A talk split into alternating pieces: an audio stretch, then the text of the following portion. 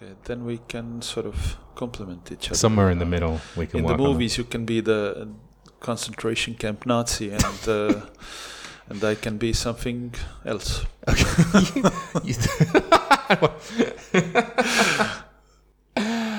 um, wait, what was I going to say? Uh, I hope we're rolling because I'm giving you gold here. Oh yeah, it's already gold. We're already. This is. I always include a little bit at the start, Yes, so probably. yes. So fuck it. We should just roll. You're Yes, you're getting. Yeah, you're the Estonian Estonian Australian Marc Maron.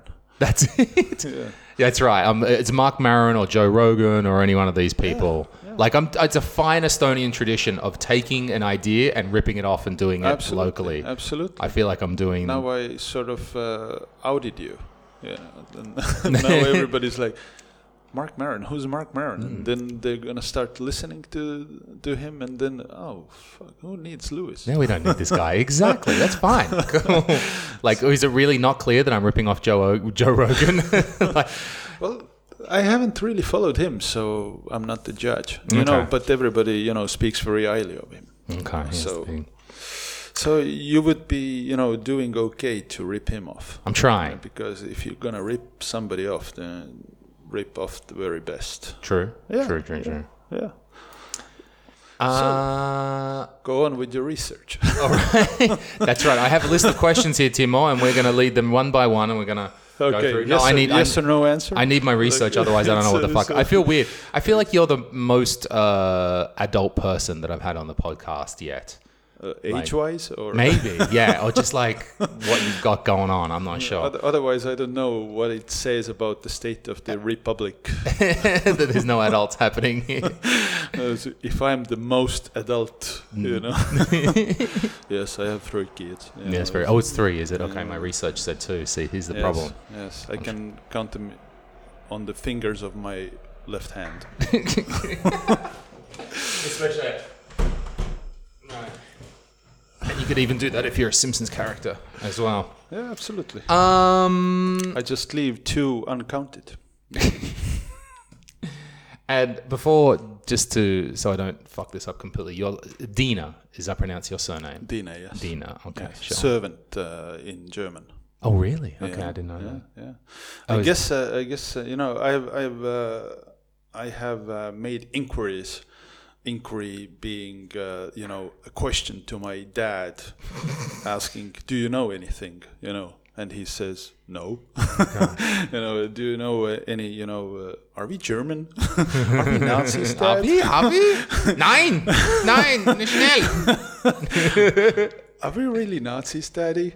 You know, and he he says no, everybody's Estonian, and then uh, it uh, gives me sort of a license to uh, assume that uh, we were, you know, working uh, in a manor somewhere, and uh, you know, before that being slaves and shit, and you know, uh, and then you know, after slavery is gone, then you know, you know the manor master or you know he still keeps you around, and you know, and then uh, starts naming them. mm, You know, according to professions that they have, you know, and then probably my some early ancestor was like, "Here's your tea," you know, Because like everyone's got like the name, the tree or the lake or yeah, something, or like everyone's that, got. Yeah, and uh, my my ancestors were probably you know servants for the for the Germans. As were most. So hold on, I'm gonna I'm gonna interrupt this here with this. I think it's this mic has a short on it. Yeah, it does. yeah. This is the high quality gear that we have here. All right. Cool. Okay. They just don't. That's pick, it. They don't pick up my frequency. What's the frequency, Kenneth? We've got. yep. Uh, I was probably try and do an introduction for this one first. Well, Let me try and now is have now some is as good professionalism. time as any. That's right. In the Well- middle of the in the middle. We could just go about three quarters of an hour. Yes. Um, Who wants to see the prequel? You know. Always thinking in movie terms. That's what I like about you. Always movies. Yes, absolutely. Okay. So these are the main titles that come in the Quentin Tarantino movie. You know, in 15 minutes in. You know. Um, again, ripping off. If you're going to rip off someone, you may as well rip off the best. Absolutely. We're going to rip off Tarant- Tarantino. Yeah. Okay, welcome to Comedy Guy, episode number 33.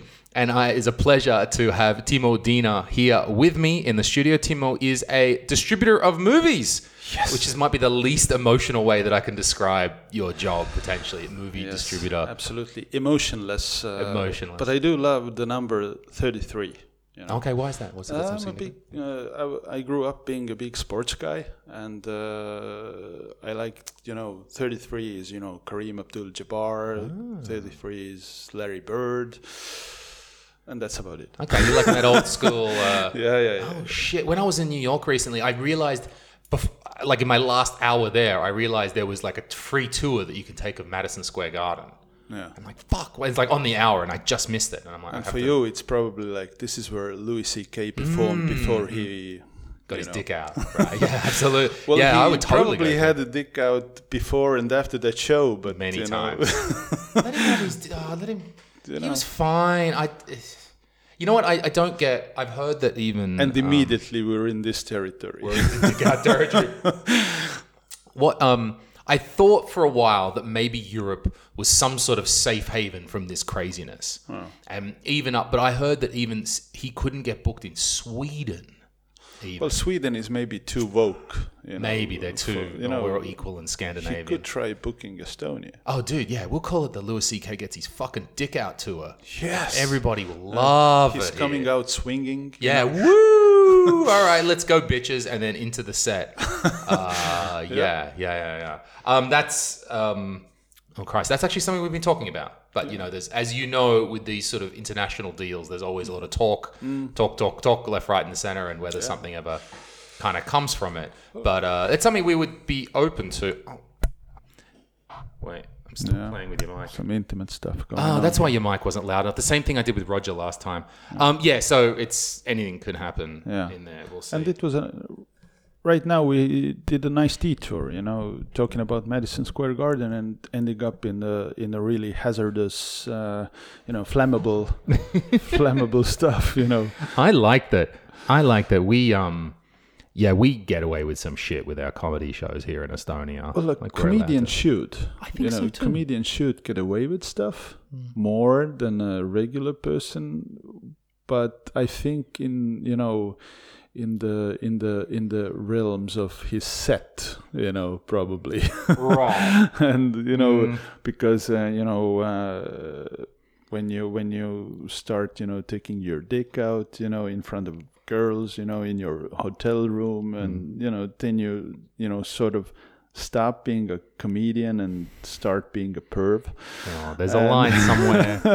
but, How much did he, uh, uh, within the context of the show i think that we are in desperate need of maintaining the you know sanity the integrity of the act and you know jimmy carr would otherwise be you know unemployed pretty much Hmm. you know That's funny. Why does nobody give shit to Jimmy Carr? yeah because he's so upfront about it i guess but i i don't know maybe Hmm. he hasn't masturbated that often in front of you know Right. strangers Have you? Did you watch the new Chappelle? Have I or the new Bill masturbated in Have front you of in front of strangers? That there was some times. It was well pretty- they were strangers at first at first, but not anymore. we changed that immediately you know Have you seen the Bill Burr special or the the Dave yeah Chappelle special? I, I saw it and uh, i have to say i liked it Which one? Which were you uh, talking about, know, Burr or Chappelle? uh, Burr and Okay. Chappelle also, and uh, I liked, you know, I liked those things because they were, you know, so I don't know if uh, unapologetic is the word, you know, especially with Burr, you can you can say unapologetic, Definitely. but uh, but Chappelle sort of uh, explained, you know. And you get it, you know, and not everything needs to be taken out of context and and so you can start yelling at it you know. Ah oh my god what did he say? Ah uh, let's all be you know collectively let's all collectively faint you know. Hmm. it, it you know the comedy comedy didn't work that way. Comedy was appreciated by those you know those few who didn't faint you know? It used to be like that you know? It's sort of like it, it should offend you know? Some of it should offend you know? Not everyone is seinfeld Hmm. you know? Uh, who can be the cleanest guy ever, you know, and you know, Even the names of the specials Sticks and Stones by Dave Chappelle, Bill Burr, Paper Tiger. These names are even alluding like this is exactly what we're doing. Like how how much clearer can they be? We're two of the best comedians in the world. We're going to give them provocative titles. We're going to go up there and say provocative things, and you guys are going to get triggered. Well, lo and behold, I mean, that's- if you want to get triggered, by all means, Hmm. okay, but uh, you shouldn't be penalized for enjoying those shows. Hmm. and uh, I quite enjoy them. Yeah, uh, especially, I would say, especially Chappelle's okay. Because uh, sort of, it's sort of, uh, he has this vibe, you know, on him that you know, it's sort of like he has this wink in his eye. You know, it's sort of like you see that you know, it's a fucking comedy show. Come on, come on, guys. You know, it's uh, Chappelle's interesting because he really is the voice. Like he's a icon in the black community, right? Like a very, a hugely respected icon. And it's not to say Bill Burr isn't, but like we don't look up, like we don't look up to white guys in the same way. Because I actually think Bill Burr's special was better, better in that it's just more classic Bill Burr.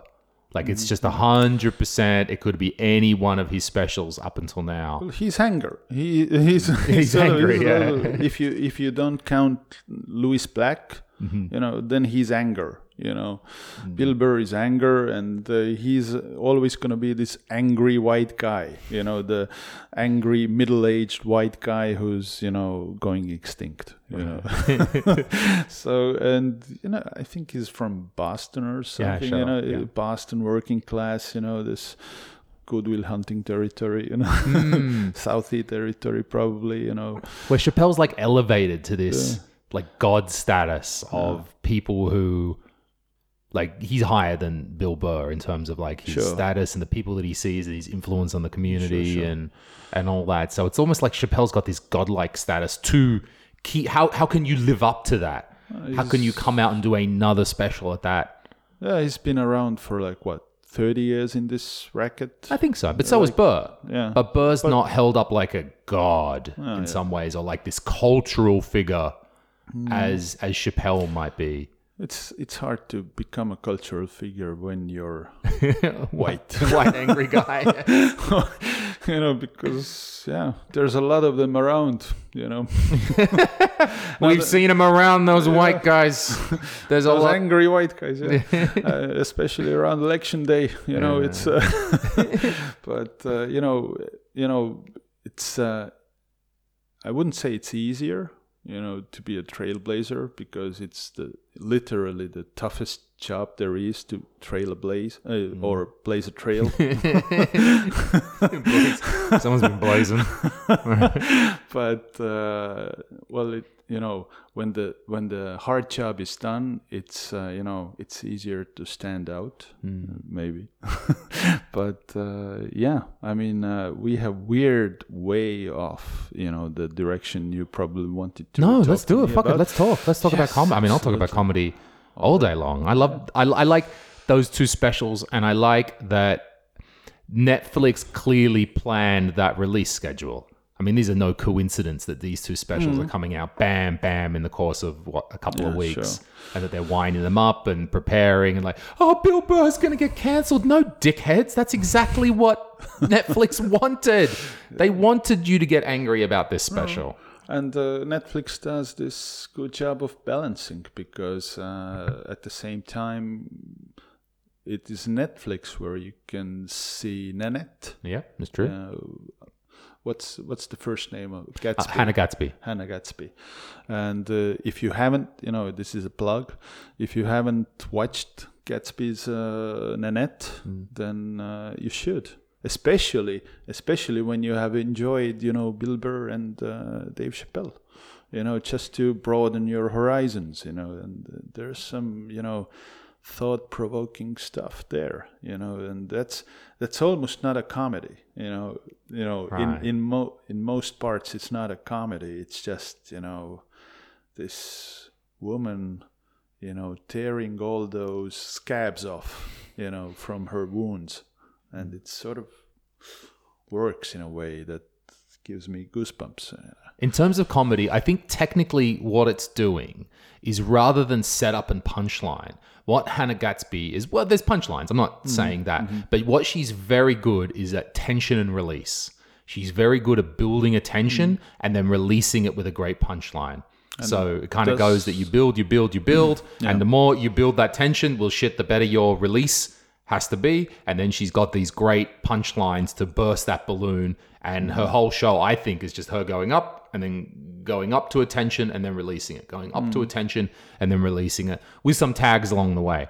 And that's I'm not and I'm not detracting from the format. It's just as a comedy brain analyzing because it's mm. not just joke, joke, joke. yeah, it's uh, joke, it's joke, joke that she's doing through different. Yeah. And I think tension and uh, release is a very good form of comedy. I think it's a very advanced form of comedy too. And if anything, it's trying to teach all these young comedians, like, yeah, just make the room weird.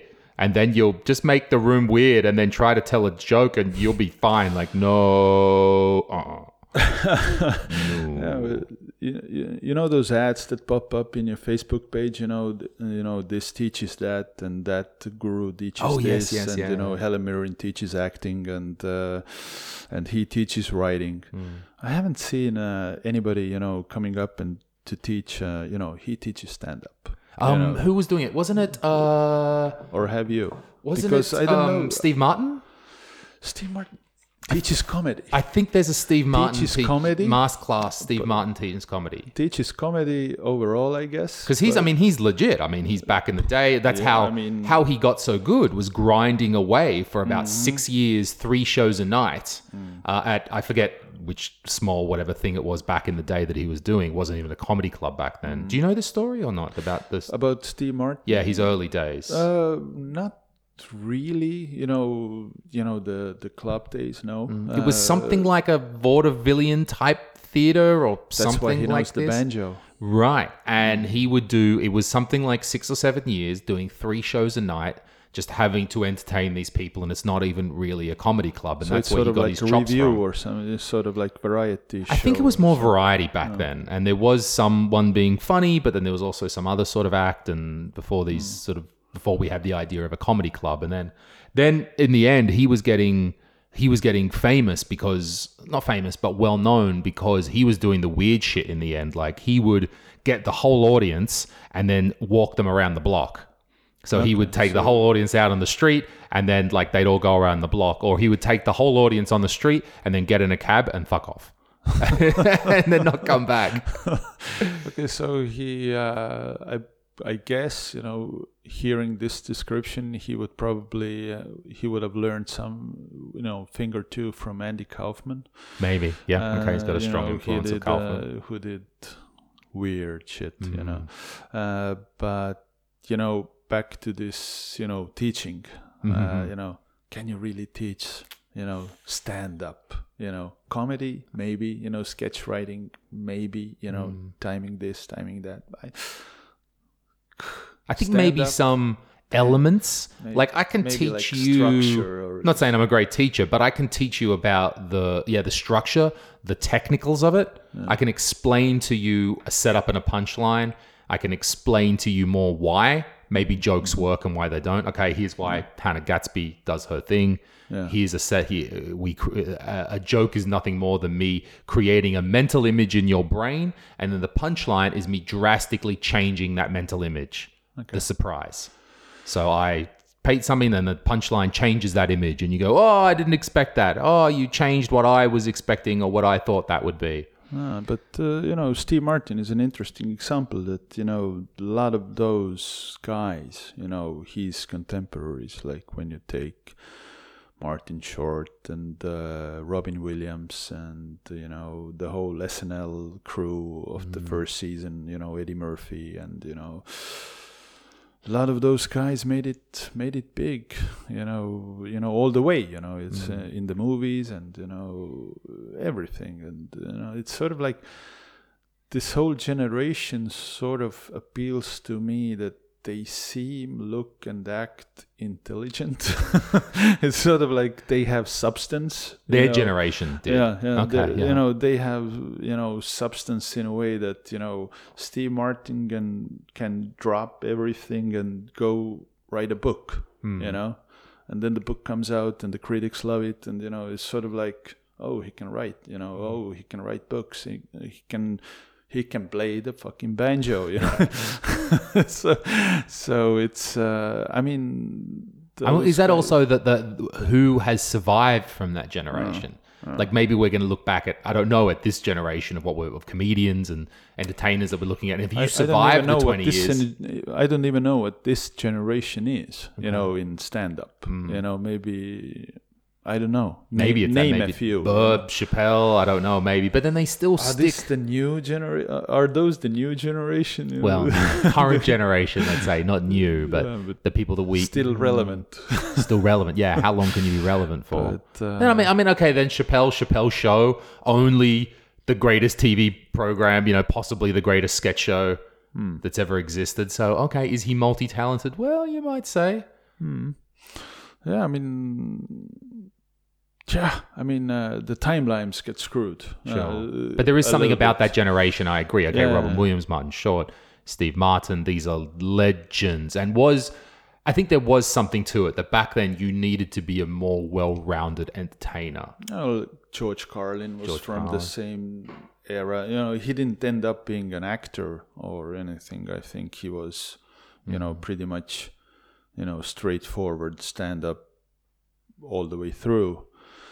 But uh, but still, you know, it's you know Billy Connolly and you know mm-hmm. guys like those. You know, it's sort of like those were those were some good dudes. Mm. I wonder if it was the, the combination of you had to be more of a variety performer. You had to mm. be more well-rounded. Where right now you can be a superstar just in stand-up. Maybe You can just be a stand up comedian, possibly.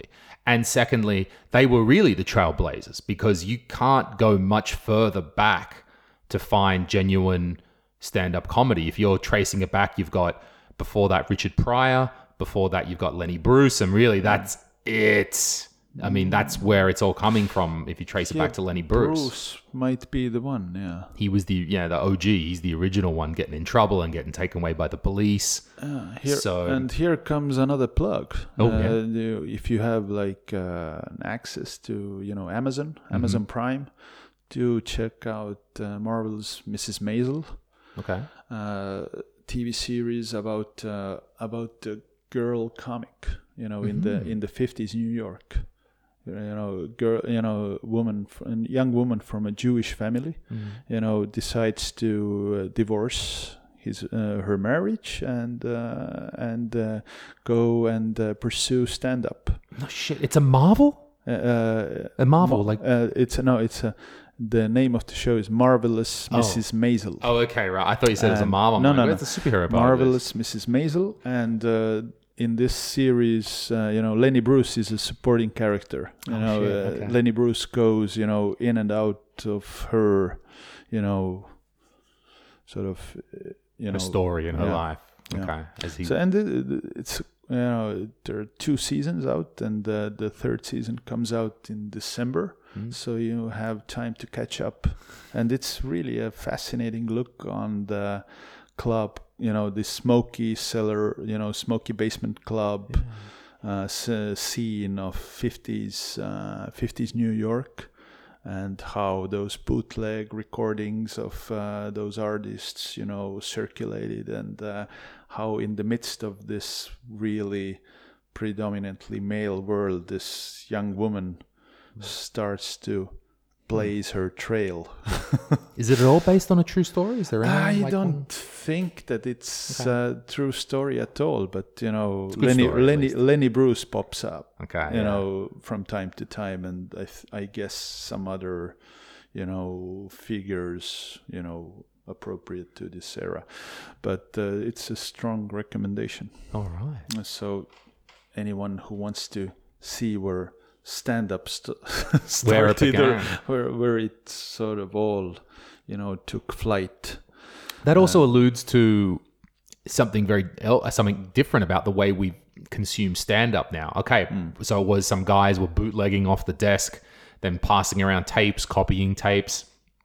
Um, I grew up listening to stand up mostly on cassettes and CDs. Mm-hmm. Now, who the fuck is listening to an audio CD of stand up? Not really, not so much. I remember, uh, I think Denis Leary Oh, yeah? was the one that I, I had on cassette. I'm an asshole. Uh, He's an yeah. asshole, yodi yo. What And, an asshole. All this, you know, his spiel about, you know, going and ordering a cup of coffee and uh, getting a whiskey and, you know, without any kind of flavor, you know, without any kind of extra flavor. flavor. And he—I guess he was the original, you know, angry man. yeah, right. He would have been. so, so uh, cup of coffee, you know, it's, uh, that's what I ask, a donut and a coffee, Dunkin' Donuts. Maybe you know. Denis Leary and an Andrew Dice Clay as Yeah, well. I yeah. don't know if you know Andrew Dice Clay. I know. Yeah, I okay, know. same You thing. know, the Adventures of Ford Fairlane.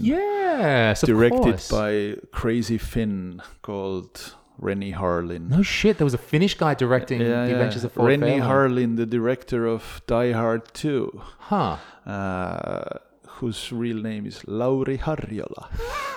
It's not so Hollywood. Went to went to Hollywood and uh, you know you know took a name Rennie Harlin and uh, just sort of made a career. well, sort of. He directed Die Hard and a whole bunch of Hollywood films. Die Hard, Die Harder, you know, Die Hard colon Die Harder. Has he done anything recent? Uh, he he makes films in China, so he has found another market for, for himself. So he makes uh, film after film in China.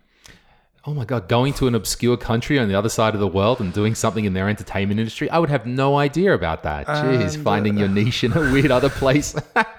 And you know he found a nice little small market. You know, China. China, just a little one, sure. Uh, at least he will get paid. You know, Mm-hmm. no one will see his movies. You know, around here, but you know. Are they shot? Are they in Yeah, Chinese or something? uh, I think he's, you know, they're, learn they're, Chinese? they're done there. And, you know, well, currently a Latvian guy is directing an Estonian comedy, and that's going to be quite okay, I guess. Oh, okay. Really? Yeah, well, What what movie is that? it's going to come out next spring. It doesn't have a title yet, you know, because uh, we were thinking of calling it uh, Big O because it's uh, it revolves around, you know, relationships and love and orgasms. And uh, but then uh, one other film you know announced itself you know as being called O2 Ah. and then we were sort of fucked. How do you direct a film in another language? I guess you have to have uh, some sort of confidant there you know to speak the language you know. Uh, it uh, this film has a you know assistant director you know who's Estonian uh, so who he uh, he will uh, you know work with uh, with the performance side of things and the and the uh, main guy works with you know framing and you know see this scene is that and you know this is we're gonna shoot it like this and you know over your shoulder and that you know technical stuff Right. Okay. so it's uh, you know it's uh, it's been done Okay. you know It works. People ask me how the fuck am I a manager of all these Estonian artists when I've never technically, you know, not really understood their acts. Do you? You know, how can it? Well, not really. If I've if I've seen their act, if I've seen that bit in English, Yeah. I can work out that oh, that's Mm-hmm. the bit. Okay, next punchline, next punchline, like what they're doing. Um, and how's then- your Estonian by the way what? Are you t- what? You bloody foreigner I know, coming here, contributing nothing to this country, ah. taking, taking, taking, and I not bet you giving can back. vote I wish I could. I think ah, maybe fuck. local elections. I'm not allowed to vote. Uh, You don't give me a ah. say in because I'm not European. then it's all good I'm completely you, can, alien. you cannot mess anything up I know. I know. I would mess everything up because everything's going just fine. Everything's it will, fine all, it will all go so so liberal if I we let you vote with my pansy, pansy liberal views. yeah If anything, I'm going to be what, tough what, on what everybody. were we talking about? know, Ah, what Renny? Harlin. Ah. Right, yes. Renny Harlin, Finnish uh, director. Ford Fairlane. Andrew, Andrew Dice, Dice Clay. Clay, We're getting back to that. Okay. Should we? we can go to movies, you know. I like movies. What did you want I want to What did you want to ask me? Okay, there was somewhere in the middle that I wanted to talk about how movie distribution works Okay. because so You I just distribute. you just, just like exactly. I'm like, what the fuck is your job anyway? You're just like, here you go. Just You ain't kids. You want some, movies? Some for you, some for you. some want some you, movies, You what cannot is- left anybody out. You have to. You have to uh, treat everybody equally. You know, it's sort of like. Uh, like a It's, kindergarten. it's sort of like a kindergarten, and uh, you cannot neglect the scrawny kid in the corner. You know, you're gonna have the same portion. You know, and this uh, big fat kid here. am I allowed? To, am I allowed to say fat kid? you can. and you're gonna you're gonna have the same portion as the little scrawny, scruffy, you know, Mm. kid in the corner. You know, who wants to get out of the corner? You know, to get some meat on his bones. You good? You done with this metaphor now? Yes, absolutely. like, where are we going? Um, Oliver Okay, y- there is Can I have some more? there are movie cinemas, and they play movies as much Yes. as I've understood. Yes. Um, and then there are companies in other countries, mostly let's say foreign, let's say foreign for now, that make movies. Yes. And they make a movie and they're like, I've got a movie. And there are companies like 20th Century Fox, like Disney, like other companies. How, and you're somewhere in the middle of this. Okay, let's start with the majors. Okay. You know, the there are six majors The in movie- the, in the movie movie com- world. The movie production Uh, companies. Movie companies, yes, uh, there are. At least there were six majors until Disney bought Fox. Mm. You know, now there are like one really huge one and and four others. It's sig- so much significantly bigger, is it? Uh, I mean, Disney swallowing Fox. The swallowing is still in process. Uh, Disney is like a big, uh, huge ass anaconda Mm. going, going at it. You know, he has a cow. You know, Yeah, right, he's in between his, digesting. uh, in between his uh, huge jaws, and he's figuring out how to uh, how to swallow the cow. You know, without hurting himself. You know, with all the horns and stuff. You know yeah, yeah. horns and hoofs. So okay, but uh, it's easier for me to sort of include Fox, Okay. Disney, Fox, Universal, Paramount, Sony, which used to be Columbia, and uh, Warner Brothers. So uh, those are the six big ones. And uh, they have, the, you know, they seek out local distribution. The local distribution offices because they're so huge, and they want, uh, you know, their product handled locally by local, you know, let's let's call them experts, and uh, because I, you know, that way I sort of get to call myself an expert in a rounded way. So, uh, so they have all these local offices in place who represent their output in the local market, meaning that they have to then release the films in the local cinemas, doing the ad campaigns, you know, ordering the prints, ordering the translation, uh, stuff like that. You uh, you sort of equip the package for the cinemas, you know, with the translation intact and you know the the advertising campaign intact, and then you just you know then it comes down to distributing the film to the cinemas uh, to all the cinemas that would want to play it.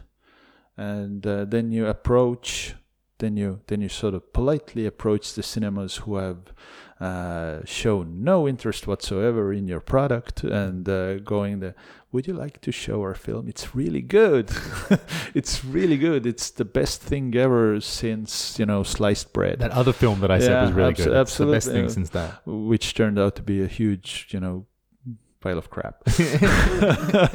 and uh, and that's uh, that's distributing in a nutshell. Hmm. You know, you spend a lot of money, you know, locally, and then you hope that the release will earn it all back, and then earn some profit for the masters.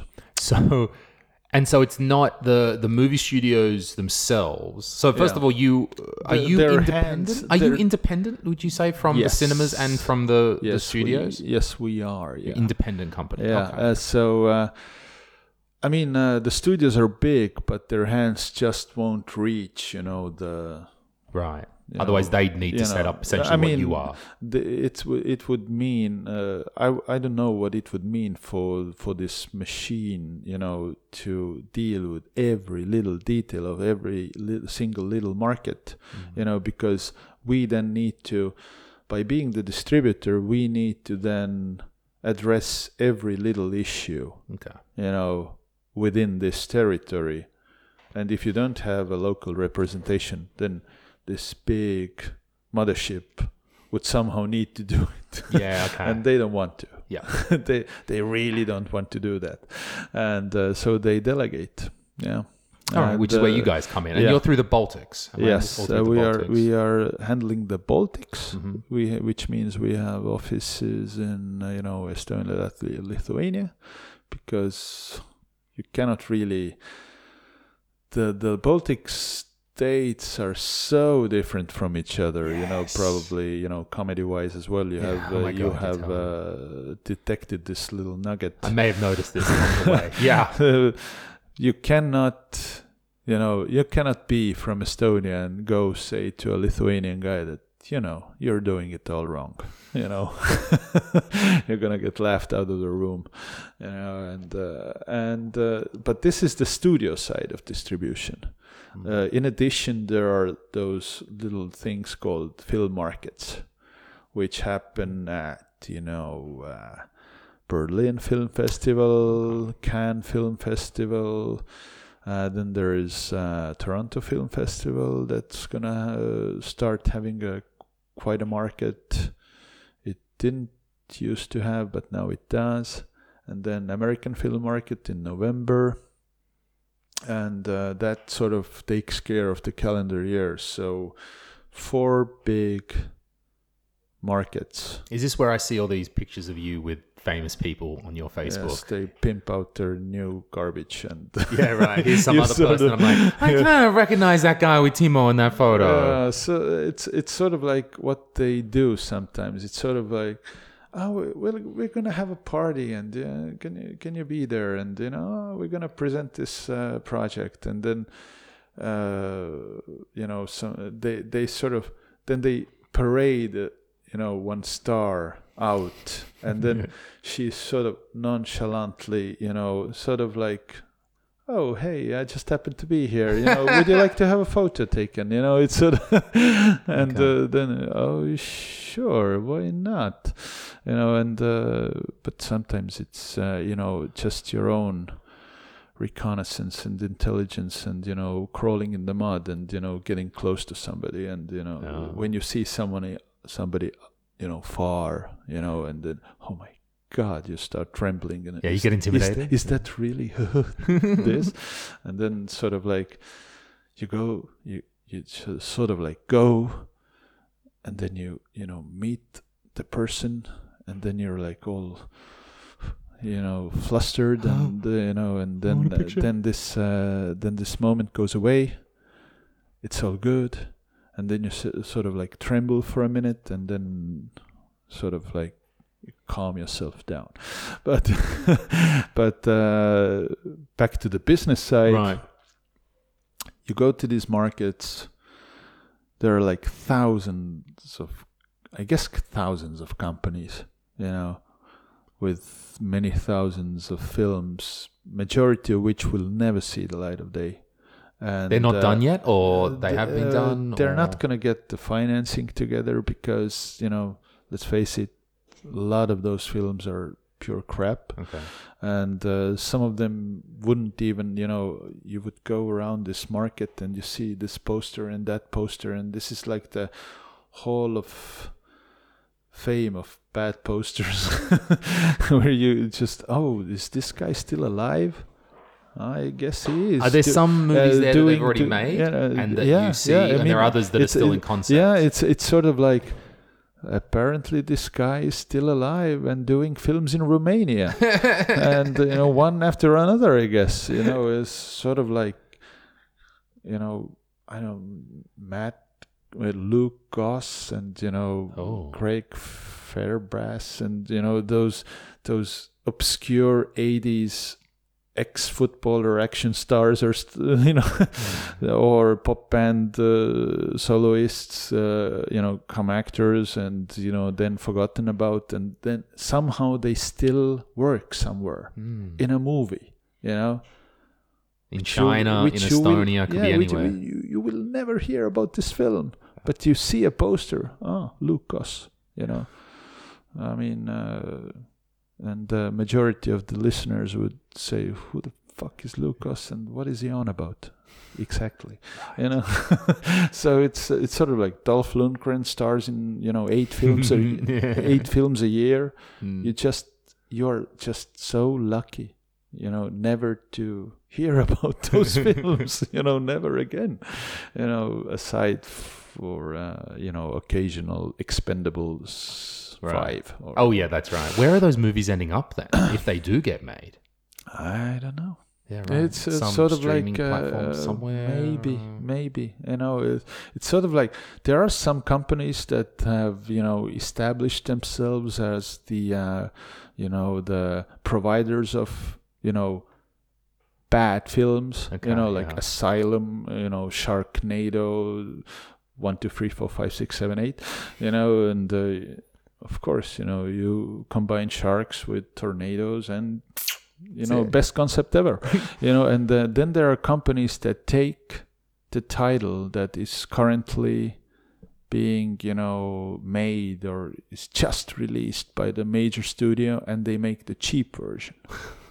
Like uh like uh, Warner Brothers uh, released Troy all these years ago, and you're gonna have a myriad of films in this flowing, flowing this market mm. you know about about the same thing as Troy Trojan horse thing, you know, Achilles and you know and just the font even the font is the same.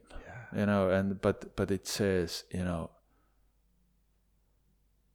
I don't know. What's their hope with uh, Helen that? of Troy. That there's some Yeah. wave of popularity around that. Yeah? I mean it's it's sort of like it's anybody's it's anybody's guess, but probably there are enough people in the world uh, Okay. who are not as selective. You know, it's sort of like the day after tomorrow is the film, and but we we we are gonna do the similar thing, but uh, call it I don't know uh, yesterday. You'd have to Uh, think that uh, those those not, not opportunities to are confuse less. with the with the film that where the where the where the Beatles disappeared, uh, that was in cinemas recently, which was really good. Mm. But uh, but yeah, I mean the, they take the concept Mm. and uh, you know it comes to cinemas. They're they're gonna have a film with a killer clown in it, uh, killer clown in Right. it. Okay. After it. So it's sort of like yeah, just come see this one as well if you like killer clowns. And just it's the numbers game that I mean, then but then Yeah. distributors still got to pick it up. Then some movie cinema Yeah. still has to run it. But there are some, you know, some distributors who are, who specialize in smut, you know, you know, and they pick it up uh, probably next to nothing, and Mm. uh, I guess they get the money back. Okay, if just a few people come to see, then they've made Yeah. some money back in the middle. yeah, yeah. So, so this is the place where you sort of go and uh, and look for product. Of course, there are reputable companies. Like Studio Canal goes there to to sell its movies, you know, worldwide to sell the rights. and you know eh, you know quite a lot of uh, you know very very good reputable companies doing uh, you know good films you know films you've heard of you know Mm. and uh, but then it's then it's sort of this ah i mean uh, the mentality over the marketplace is really crazy you know where where you where you descend upon Cannes and you have those uh, uh, film market magazines saying that this is gonna be the hot title, Okay. hot title. This, you know, twenty hot, twenty hottest titles of the market. You know, and then uh, in retrospect, you know, you you uh, you know, you fast forward three years. You know, sixteen of them are gonna be complete busts. You know, two of them made money. You know, two of them was uh, were okay. You know, and uh, but everybody goes along with a frenzy Hmm. because there are so many distributors and they all compete and they all want to find this film this film you know that will make them rich and famous and you know Is it to find the gem? yeah find the, make the gem in the yeah, rough. yes absolutely to uh, to sort of to to find a film that will make you you know make all the expenses back make you a profit you Mm. know give you glory you know How do And, uh, you rate that? Because I rate, I have to do a similar thing, but Mm. with comedians. And so I get all these offers come across my email. There's this guy Yeah. touring and that guy's touring, or I need to find someone that I think is interesting and then reach out to them. And I think for me, the middle ground is tough. Like if it's on the lower end of town, Yeah. sure, someone's cool. We'll do it in a small Sure. room or a small theater. And hey, who cares? There's not much money. And if Mm-hmm. it's the big boy, when Bill Bailey comes to town or Jimmy Carr, sure, hey, great. Mm-hmm. The, you know, let's do it. But it's that middle ground that's difficult to squeeze through. So how do you select a movie for the Estonian market? Let's say that's not a Marvel blockbuster. That's not Yeah. uh, they obvious. they hit. come here anyway you know they they they come here dick swinging you know the big the, superhero Yeah. movies. Not- Yeah. not like Louis C.K., but you know. but uh, uh, but it's hard. I mean, it's uh, it's uh, every market is as if it's your first. You know, you just know the people a little, little bit better and the companies a little bit better than the last time. You know, because every market you build your relationship and stuff like that. I uh, started doing those markets uh, six years ago. You know, going there just like doing the grunt work. You know, Mm. doing the doing the cold calls, doing uh, you know, getting a couple of initial contacts. You know, introducing myself. Hello, I'm from Estonia. I'm from the former Soviet Union. You know, please help us out. We're poor. you know, it's uh, you know, and uh, this uh, this. By the way, this uh, explanation doesn't cut it anymore. it's, uh, That was 25 years ago. and uh, but uh, you get to know some people. You get through the door. You get the meeting. You you know sort of you you sniff each other out. and you sort of go on a proper date. Then you you know on a third date maybe you get lucky. You But know, I, w- I would uh, think that they would want to have as many markets as possible. But then again, I know from uh, comedy, I've got to make a. But it's uh, but the, the thing is that competition is really big, Mm. Okay. and it allows them to drive the price high. Mm. You know, for the rights. You know, it's just not uh, that you go through the door and say, "Give me rights," you know, in my Transylvanian accent. I don't. I don't want to. I, I don't want to. You know, get details of your business. Obviously, I'm not trying to ask you for your financial Sure. statements. But are these things typically done on the deals? Typically done on fixed fee? Do you do they get a check written for them, or is a percentage of the It's, uh, with a guarantee the- maybe they need or a minimum guarantee. minimum guarantee versus I'm going to Yeah. split off profits or something like that and uh, let's let's say this minimum guarantee is uh, some X. Yep. And then uh, you know at first you have to pay them. Uh, you know on signature you have to pay them twenty percent of this sum, Mhm. and uh, and when the film is completed, then the rest of the eighty percent.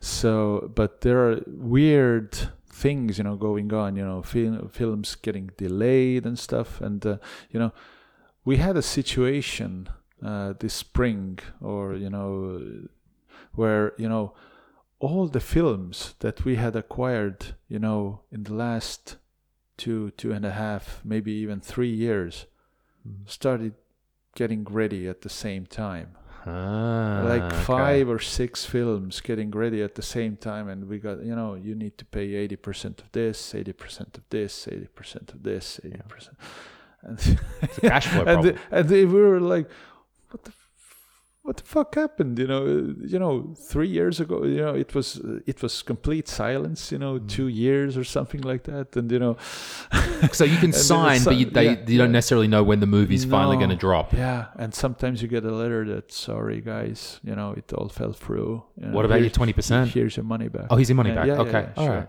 Sure, sure, sure. Uh, you know, if uh, if the project doesn't happen, then they refund. you know, Right, sort of, it's not uh, like you know, something. it's a sorry, Yeah, yeah. you were stupid. But then there's a problem that you, why- you're dro- why the- I don't know you why do it well. It's a good, it's a good accent though. I like it I don't it. know It's a- what accent this is. no, it's a nice one. It, it's got a nice ring to it. It's a nice. It's from Iceland, so iceland. I come from uh, Iceland. What? What? What? Iceland. We branding. Good, big on branding in Iceland. Why do you fuck you think we call it Iceland? I don't know what accent this is, but but uh, yeah, uh, I agree with you that uh, the low end is sometimes you know easier. It's like uh, the football player market, you know, sort of like with Neymar. You know, you you know Neymar's price is like two hundred million. Okay. who can- Ah, yeah. fuck it, you know, and uh, and Klavan is two million. You know, at least you know he was when he went to Italy.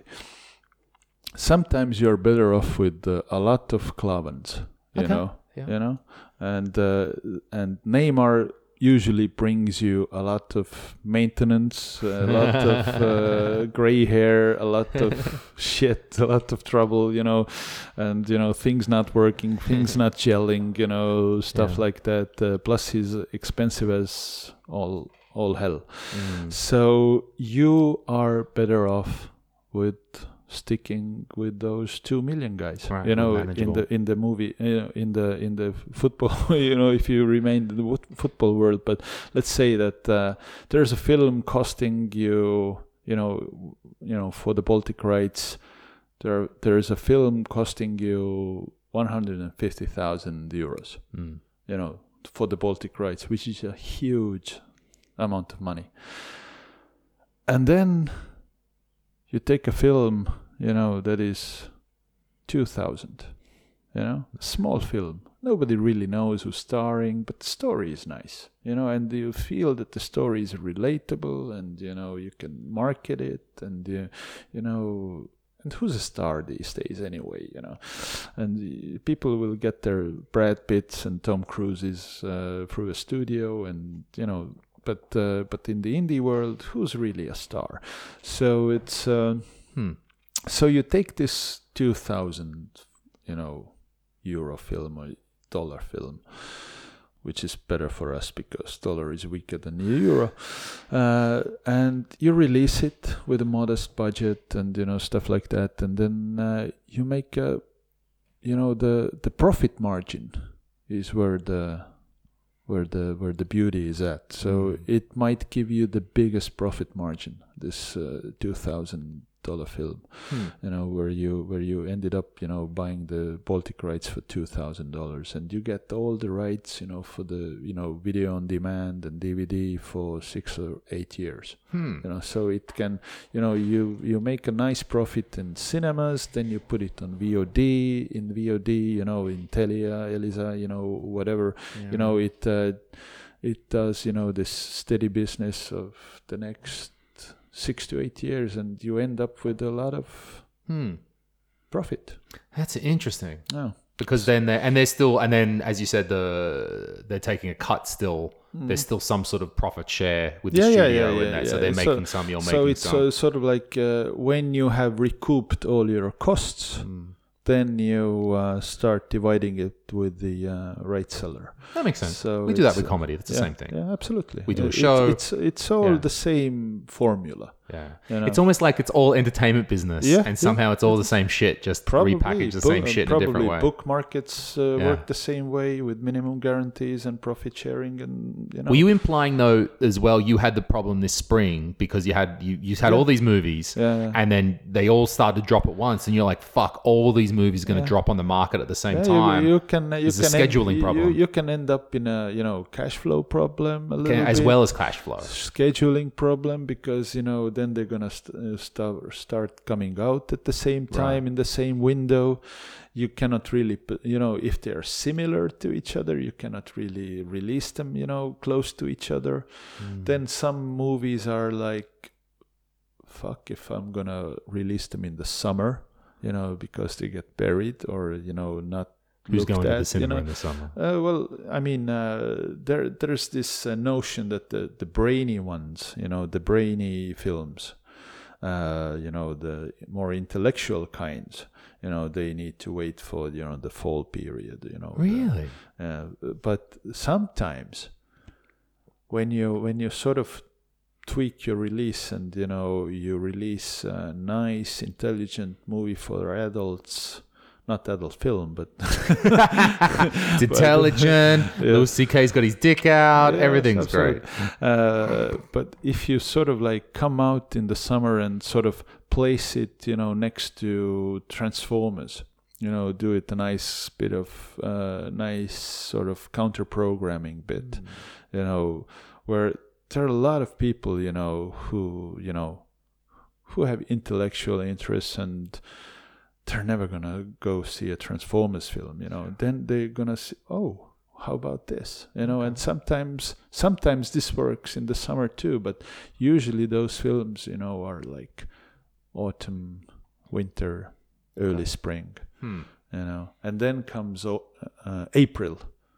and all you know all hell breaks loose with the with the first heat waves you know in estonia and Yeah, then yeah. everything is empty It's all you know Uh, We've had that. We had what was it? I think it was not this year, but last year, and I think it was the crazy heat wave in May, and it destroyed the end of Sanders tour yeah um, that year. But and it was like you could, and it was the one of like one in every twelve years summer. Like you, there was no possible way that we could have predicted these things that happen that yeah. could have happened. Yeah, and it just cut off the last third of his tour. he just was like- needed to uh, take his show to the beach Yeah, right. Mm-hmm. Which we do mm-hmm. in summer.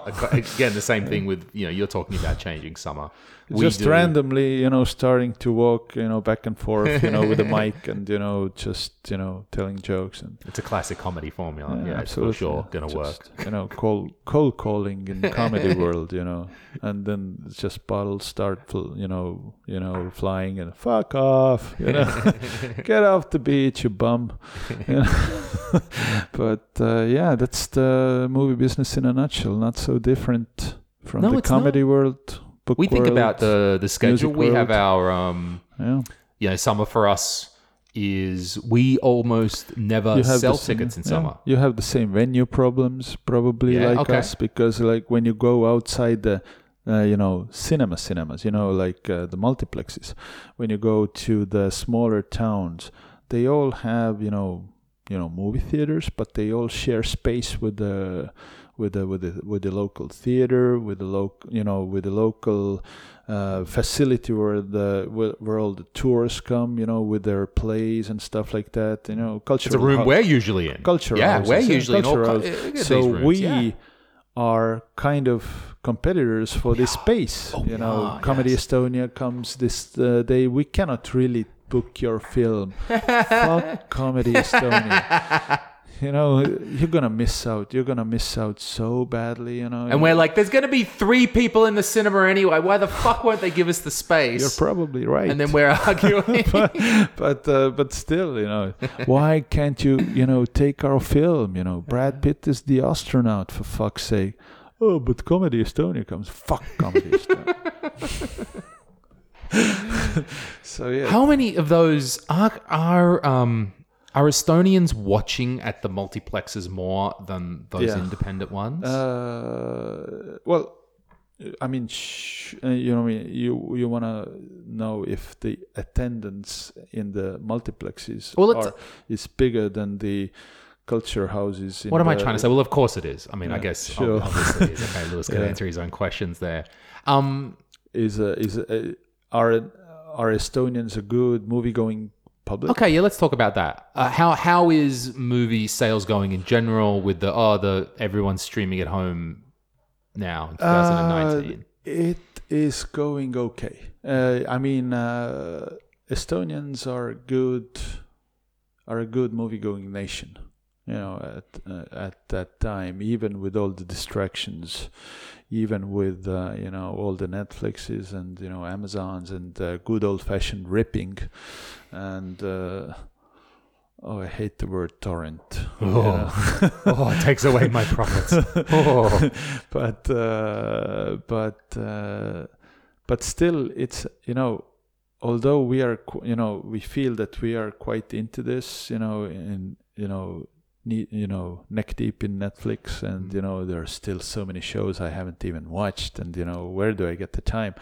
It's still sort of pretty niche, you know. When you you know when you look at the overall picture, it's it's sort of like it doesn't it doesn't affect you know the the social uh, aspect of movie going is still so strong in Estonia that it doesn't take away you know from Mm. uh, from movie going you know it's sort of still young people getting together and uh, still going to the movies Again, the know? same thing that's driven Comedy Estonia's success Yep. is that, I, and I, I always trace that back to the idea that Estonia had a strong culture of theatre. Now, I didn't really think about cinema before that in that way, Mm-hmm. but because there was quite a strong culture of theatre, and I maybe compare to Australia where there's no culture of theatre whatsoever, mate, you're not getting us inside in Australia. Hmm. Yeah. So it was wasn't incredibly difficult to convince Estonians to come to a darkened theatre and watch a performance yeah uh, when they're already quite used to coming and, and seeing some some theatre shows.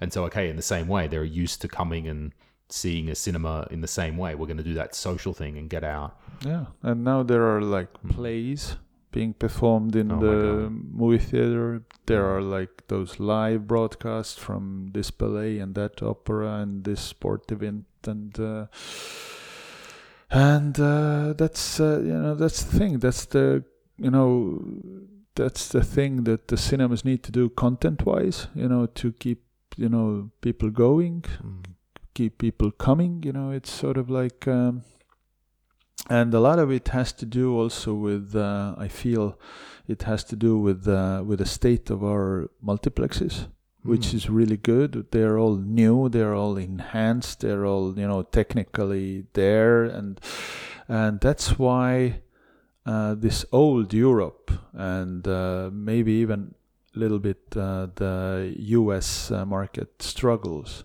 where whereas uh, there are movie theaters in those territories that are old Okay. and uh, and sort of old and out of date and uh, and uh, sort of rickety and uh, the the sound isn't right anymore and the seats aren't that comfy and uh, and but but everything that uh, is being done locally you know with uh, with every new theater you know they try to you know up the bar a little bit you know the, come come and enjoy our comfort seats you know and uh, our comfort comfort seats and you know uh, and What is the uh, state of? Uh, so, who are the multiplex players in Estonia right now? the uh, main exhibitors they're like there's apollo Apollo. there's forum cinemas Mhm. there's Cinamon Okay. uh, they're the main three right. Uh, Cinamon has you know t1 Tasku in T1. uh, what? Sorry. t uh, t1 Oh, that place that no one goes to. Right. Yes. i don't know about that you know i hope they do i'm the distributor Oh, i right, sorry. distribute evenly Yeah. Sorry, I'm dissing your cinemas. I'll wait till we get onto Apollo. Hear my thoughts on Apollo. Uh, i distribute evenly to them as well mhm. I don't break that easily. You have to bring in a Nazi interrogator and a, and a shiny lamp. I know Nazi. Tell us the truth. Uh, So we've got Cinamon. Are there? Okay, then Forum has got a bunch. They've, Uh, where, has Forum- Forum got outside of Tallinn and Tartu? uh, they also have in Viljandi. Okay. Yeah. So uh, so yeah. All right, and then Apollo have just tr- just marched all over the country. They're sort of like expanded their geography. Is Right. the, I guess the diplomatic term. Sure. Yeah. Started in Pärnu, uh, out of all places. Oh, that's right. They've got that Yeah. complex there now. Yeah, in the uh, next to the Port Artur, or is that all Port That Arthur? was their first one. I guess it was in 2013. like a big expansion Yeah. outside of Tallinn and Tartu. Do you mean? Or Uh, yeah, it was. oh, because they were the bookstore was, first. It was the fir- yeah, it was the first cinema that they opened. Oh, okay. Pärnu cinema is the What was first, uh. Solaris then? Solaris was? Solaris was uh, at first it was uh, it used to be f- you know Cinamon. Oh, was ci- it? Okay. the Cinamon chain. Not just that one small weird art cinema at the back. Artis. Artis, yeah. Artis. Artis is uh, no, the whole in- thing was Cinamon, was independent. Uh, Artis is sort of Ah. uh, higher art. Of course, of And then there is Sõprus, you know. right, of Uh, course. also, you know, art house, Mhm. art house scene, you know, sort of like. but every other you know but every multiplex at the same time you know plays art house films you know you know so go figure Do they? I, and I, I yeah well they still have a some selection. of, some of it Some yeah of them yeah still yeah do. i mean uh, well if they sort of think that it has potential you Mhm. know some potential then they you know the bigger ones also include it into their program and uh, sort of muddies the muddies the water a little bit for i think for the uh, for the art art house cinemas Mm. Because you know then artists in Sõprus would go like Can't do it because it's blood, there. bloody hell they have it too yeah This is my my my feeling about Apollo. That okay, I mean it's there are some positives. It is lovely that now we have a complex for the first time in Narva, as I was just informed the other day. Okay, cool. That they're taking these modern cinemas, as you say, out to more areas and It, more. u- uh, in Narva, it was opened in 2006. Oh, really? it didn't used to be Apollo. It uh, used to be operated by Forum. Oh, see, But, so you I know, it's it's I sh- a little technical. I should do you know. more research. Uh, I know but that- it's uh, yeah. Someone told me the other day, Olga, she was lying to me. Olga, you- I'm going to get back to you. But she fucking told me really- it was the first but one. do you really have to care? You know, Do I need who's facts? operating it? Who needs know? facts Uh, absolutely. in this discussion? in this world, in this Right. day and age, who needs facts? You know, you just need a loud voice and a microphone. I'll turn myself uh, up. and uh, just a lot of hand gestures. Oh. You know, But isn't Apollo doing, let's say, very mainstream stuff? Like the the the. Not only that, but then the content they're producing. It's like low budget, mainstream, just designed to appeal to a very mass market. Which low I- budget. You mean like the Marvel movies? no, no, no. I mean, like, well, at least their productions, like, just the local produced stuff. It just feels like they're trying to make cheap stuff to fill their screens up. you mean the film production? Maybe, yeah. I don't know. Okay. You Yeah, you're asked being- you're you being asked too- the wrong guy because I'm the uh, I'm Distributor. the distributor of this uh, this uh, low budget stuff. But is it? But it, how do you? Does it? Does that still even internally need a distributor? uh, because you know there's a world outside Apollo. You know, Okay, so they could. So even Apollo production could still go to other cinemas potentially. well, as of now we have distributed their output, Okay. and uh, you know, Apollo Cinemas is one circuit. Mhm. You know, there are a lot other lot of others, and then there are those. Uh, Is Forum going to want to put an Apollo? scrawny, scrawny kids. You know, if uh, if uh, if it's a film production, Hmm. it's a film. You know, then uh, you sort of uh, evaluate it. You know, do you want to take it on? You Hmm, know, Okay. and uh, if you do, then good. You know, this That's is at, this is at least uh, you know the distributor's reaction to to this. Because at least dilemma. just seeing, observing from afar Apollo's patterns, I was like that they still wouldn't just go, "Well, will that distribution thing? We'll do it ourselves." That they still feel the value in coming through your distribution company to push their movie out. Well, so far. Okay. Yeah. All right. Good. Well, it's sort of like uh, it's uh, it's healthy to uh, sort of uh, distance production, exhibition, and distribution from each other. So there you then you can sort of concentrate on what you're good at. You know, if you're a producer, then your job is to produce a film. If you're a distributor, then you take this film and then you distribute to the exhibitors, you know, Mhm. including Apollo, you know, including all the others, including all the small ones. Okay. That's. So Hmm. I don't think you're gonna get anything more out of me. No, no, it's fine. I'm sorry. I'm pushing you on that one. yeah. So yeah, That's all right. I just. let's talk about movies. I. I know. Has there been a movie that let's go back to when we're choosing movies for the Estonian Yeah. market. Yeah. Has there been a movie that you would say is an outlier that is, let's say, not popular international, like relatively not popular internationally, but has been quite a weird success in Estonia. Or even the opposite, or even a movie that should be really popular internationally, but for some reason we just didn't get into. Yeah, I mean that. I should have done my research. you know, it's uh, sort of there are always cases. You know, all those cases start with you obtaining the rights and then hoping for the best. Yeah, and then you feel that oh, this film is gonna do really good in Estonia, Latvia, Lithuania, everywhere, and then they end up, you know, doing badly in Lithuania where you thought that this would make the most money or something like that. For example, um, we picked up film uh, the film called Death of Stalin. Okay. You know the Armando Iannucci comedy, uh, comedy about the death of Stalin and the aftermath of the you know and the power struggle that followed. Mm. And this is like Veep with uh, Veep and the thick of it, uh, but only you know in Stalin times.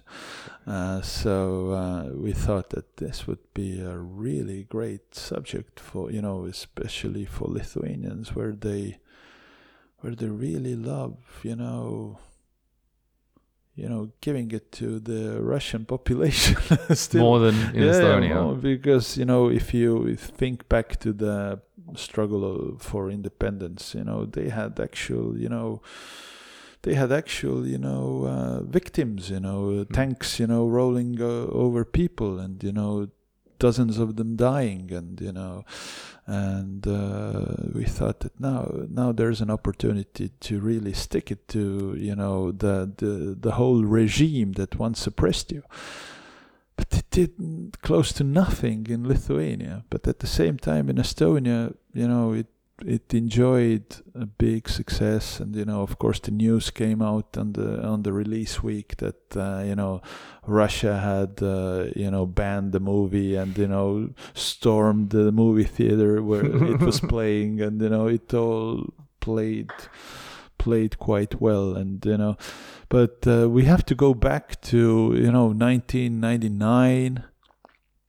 when films like uh, Three Kings and Oh, yeah. uh, Fight Cube, yeah. Club Mm. tanked in US, and they did, and they did tremendous business in Estonia. Did Fight Club tank originally upon initial Yeah, release? in, in US. huh. I think it did like forty-seven million dollars, which wasn't that, you know, high. uh, It's result. easy to forget because it's Yeah. such a cult classic today. Yeah, but it uh, it found its life on DVD, which was a at first it was you know it, back then it was relatively new format, Mm. and then it started you know gaining status in uh, in uh, home entertainment. Yeah, right. Uh, back in the day when home entertainment meant something entirely different, you know, it meant VHSs and it meant DVDs and it meant going to a blockbuster and it meant going to your local rental, you know, video rental store and then going home, days. going home with the with with your DVD or VHS and then you know inviting guys over and then just Yeah. you know. I used to work in a video store. When I was at university, I worked for a couple of years at a video store. Well, VHS, I think most, yeah, it used to be flogging out VHSs Well, and then, go. okay. Where's, where's your reservoir dogs then? You know, when when you got your start in a video store, you have skipped uh, quite quite a lot of steps. Where's your movie? You? Mm. we had all the movies. When I was living in a share house at university, we had all movie posters throughout the entire house because I was still working there. And, and I was stealing a fuck ton of films near the end as well. what I what I would do is I would steal so many ice creams from that video store as well. I was living off ice cream at university from that store. What I would do is the dude had a uh, CCTV internally, the video camera, but back then the only way that they would record it was onto long play VHS tapes Okay. and uh, that lasted whatever special tapes, a special player that lasted five times as long or something. And before you left at the evening, uh, you had to put a new tape in to get the overnight, and the first person in the morning would replace the tape. And there's always a suspicious two minutes between the end of one tape and the start of the next tape when I would just yoink yoink yoink yoink yoink yoink ice cream ice cream ice cream, and if you knew Lewis, all of your all of your fines were gone. Like you weren't getting a late fine, and then my boss put a password on the computer. So with the the rental system they had, you had to type in a password to actually unlock the screen each time. But it's a very common thing. So his password was two letters, three letters. So I worked that out quick smart. And then he was trying to work out how all the things are being, you know, deleted off his account. And uh, oh, I miss those video days. They were so much fun fucking with that guy.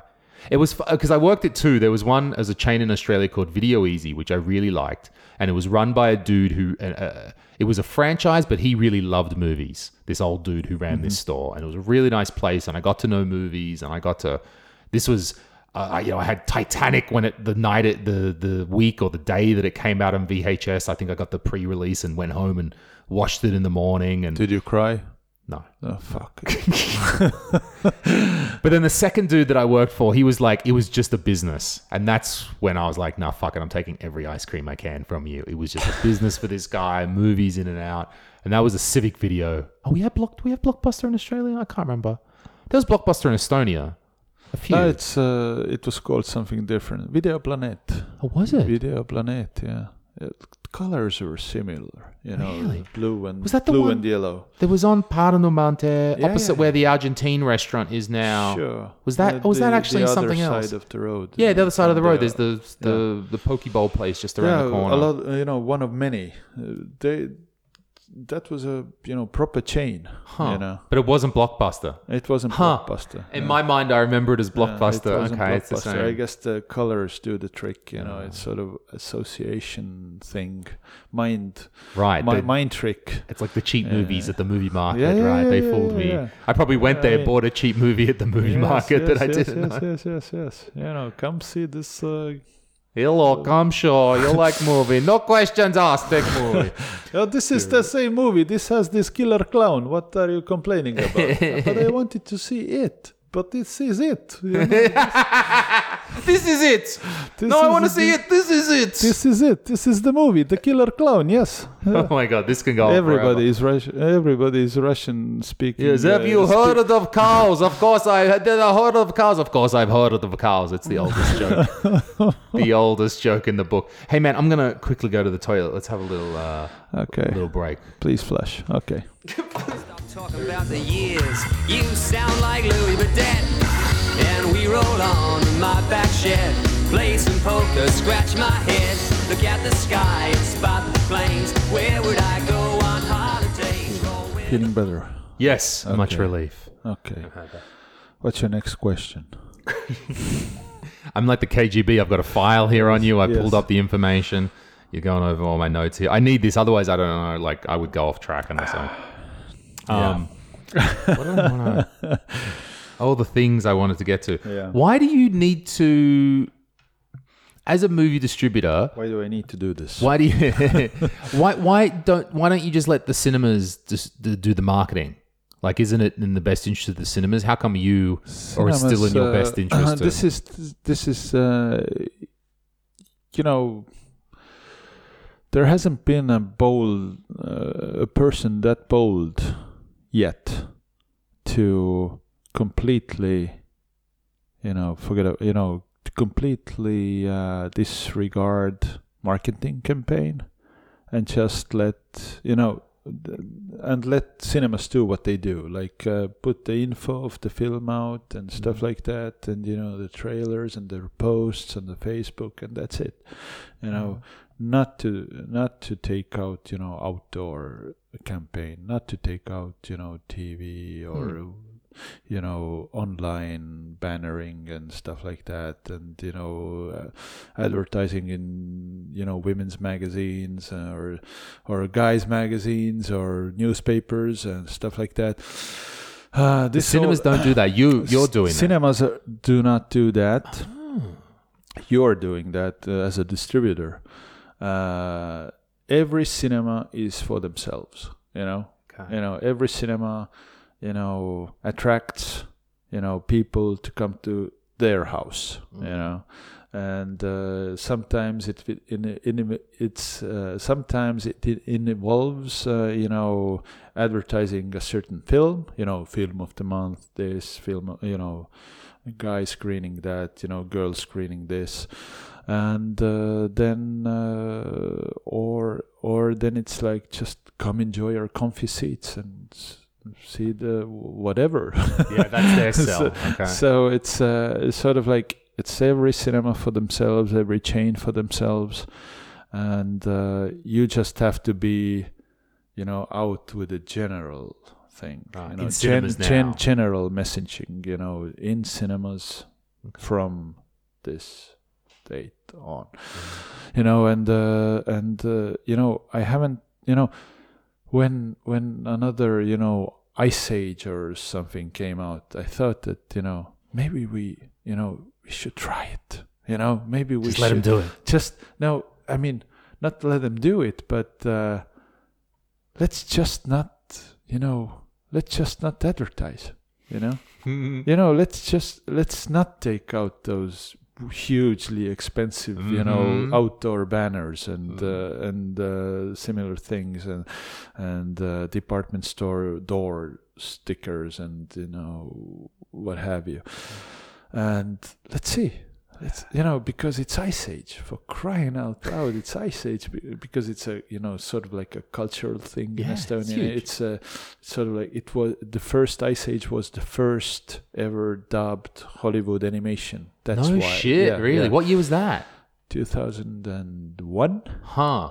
Yeah before that it was you know shrek was speaking in the voice of mike myers No shit, and with Estonian subtitles on the bottom. yeah yeah yeah, Huh. and uh, they never exceeded uh, a certain plateau of you know of uh, of uh, audience you know uh, like 30,000 people came to see it With the that- subs. yeah yeah Okay. and that was it you know which is huge it would be huge now you know Mm. i think uh, with the subtitled animation the biggest success i think is still the simpsons movie Mhm. because it's culturally you know you know you you cannot dub this Yeah, you can't dub this. Okay, yeah. you sure. know and Yeah. the people have you know Mhm. are accustomed to have the simpsons and the subtitles and it's for the older audience and you know Mm. and uh, it's not not for the little ones although they enjoy their color yellow you know but uh, it's for the for those who can read you Uh-huh. know let's say and uh, but in lithuania they dubbed it Oh, Yeah, shit. What yeah. do people say? and, and it you know and it was all the rage you know it was the biggest thing ever because in lithuania it was dubbed in tv Ah, well, of course then. yeah. Mm. because they it's it's not even dubbing it's just voiceover you know it's uh, Is it so- one person or many persons? i don't know I, I don't know maybe simpsons was more than one but uh, but the majority of tv shows in latvia lithuanian latvian lithuanian tv they're either you know voiceovered or uh, or, or dubbed Mm. and you know as as soon as i say voiceover it brings me b- back to this uh, happy place uh, in my childhood you know with the vhs Yeah. and you know and the first first tapes that all had the same russian voiceover you know uh, you know some nasal nasal voiceover and uh, so like uh, done in a monotonous voice so no one would recognize my voice that i am doing those illegal voiceovers you know? because everything has to go through uh, the committee and uh, otherwise i will be punished and, you Yeah, no shit. like Oh, so that was illegal bootlegs done with the subs yeah, on yeah, it. Yeah, yeah, yeah. Huh. Uh, so, uh, so the someone had ripped. Uh, someone had gotten a film on VHS, and Mhm. then uh, somewhere in Russia, it was uh, provided with a Russian voiceover. Done in a sa- uh, done in this nasal voice, and uh, and uh, then it was um, you know it was duplicated like uh, it was like factory style duplica- Mm. duplication was going on so it was distributed all over uh, the soviet union you know Huh. so those tapes circulated it's like the tapes from uh, the the film Ring. You know, if you watch it, you will die in seven days. You know, Yeah. but uh, if you watch it you will record it at the same time and then you also have it and then you then you loan it to your friend and then they will duplicate it Yeah, right. I think the last time I remember anything like that was, I think I had a bunch. I had some tapes of the uh, Jackass before Jackass, which was the CKY Camp Kill Yourself stuff. Okay. With Bam Margera, or whatever it is, Margera, Well, uh, and that was even then. That was in the early, probably around 2000 or so, and that was still copy tapes that we. That was before the internet could give us our video. Yeah, yeah, And we still had some copy tapes of I this guess stuff. the first thing I saw was, well, not guess. I know. I know the first thing I saw on that tape with that nasal Russian voiceover with characters speaking Italians underneath, Italian underneath, because it was Italian dub copy that they had gotten their mitts on. it was uh, the first blood.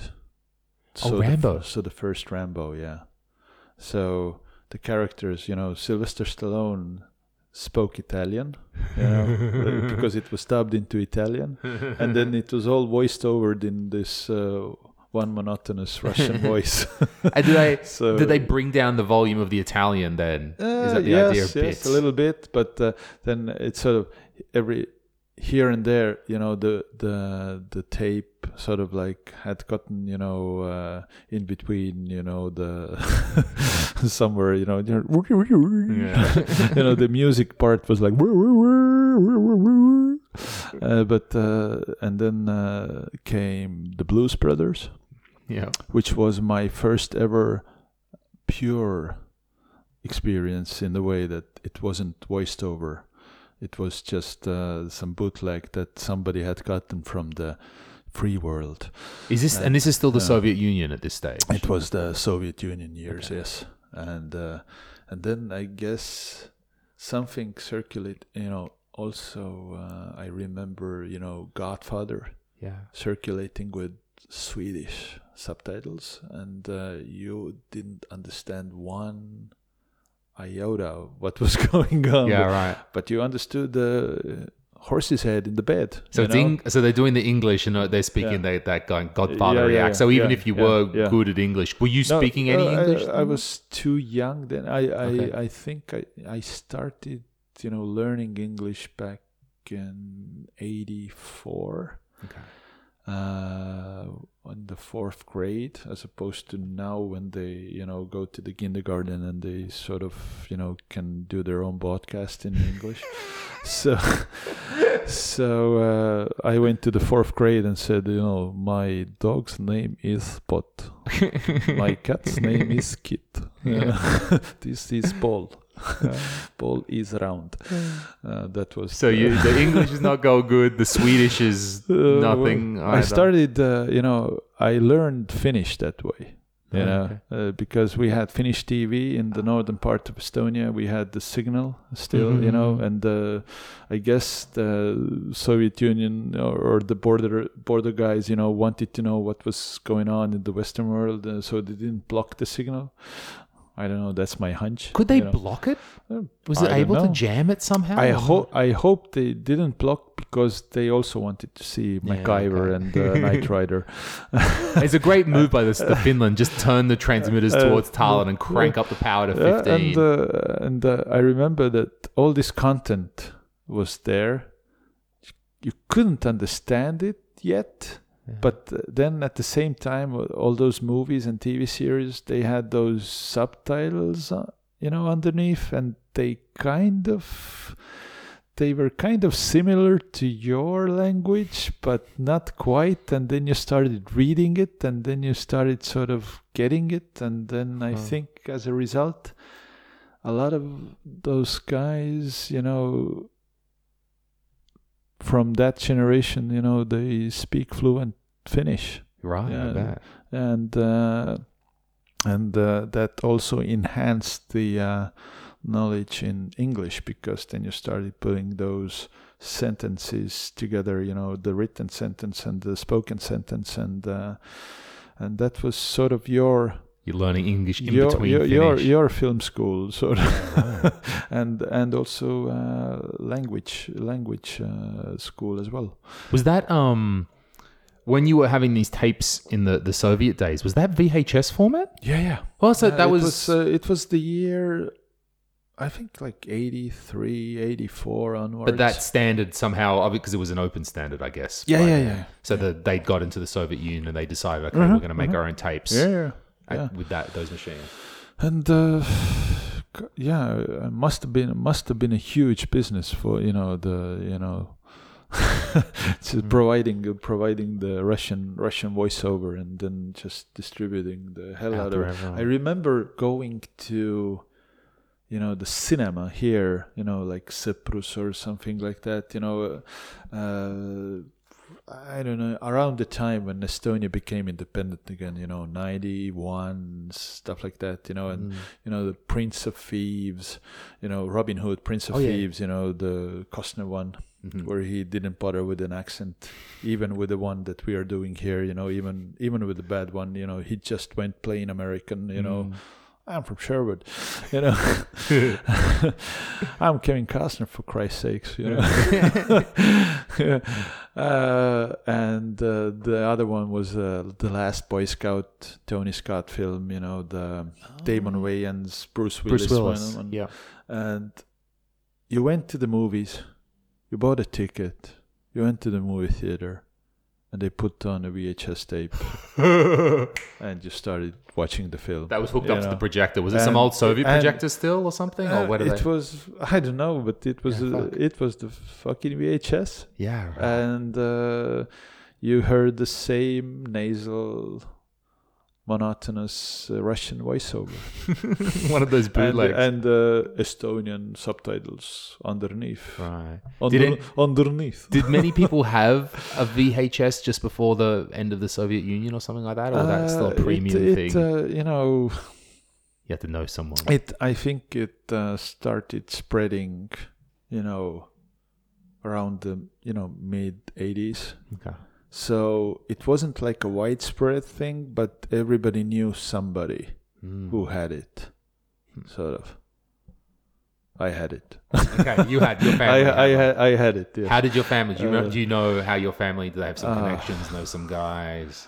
Uh, yeah, I mean, uh, guess mm, it's all because of my dad, Okay. who went, who was, uh, who was in the Soviet Union rally driving team Huh.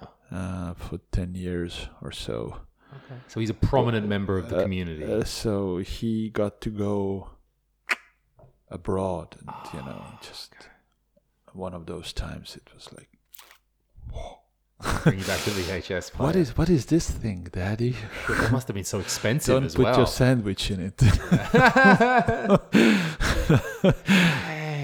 I remember uh, I was a little boy, and you know I wasn't I wasn't allowed close to this machine because it was like, fuck if you break it, I'm gonna break you. Yeah, right. You can't get there's no repair parts. And uh, I remember, you know, trying, you know, we had one tape, you know, with Tom and Jerry cartoons on it, you know, and there was this, uh, you know, I was still in elementary school and I just really wanted to see those cartoons, man.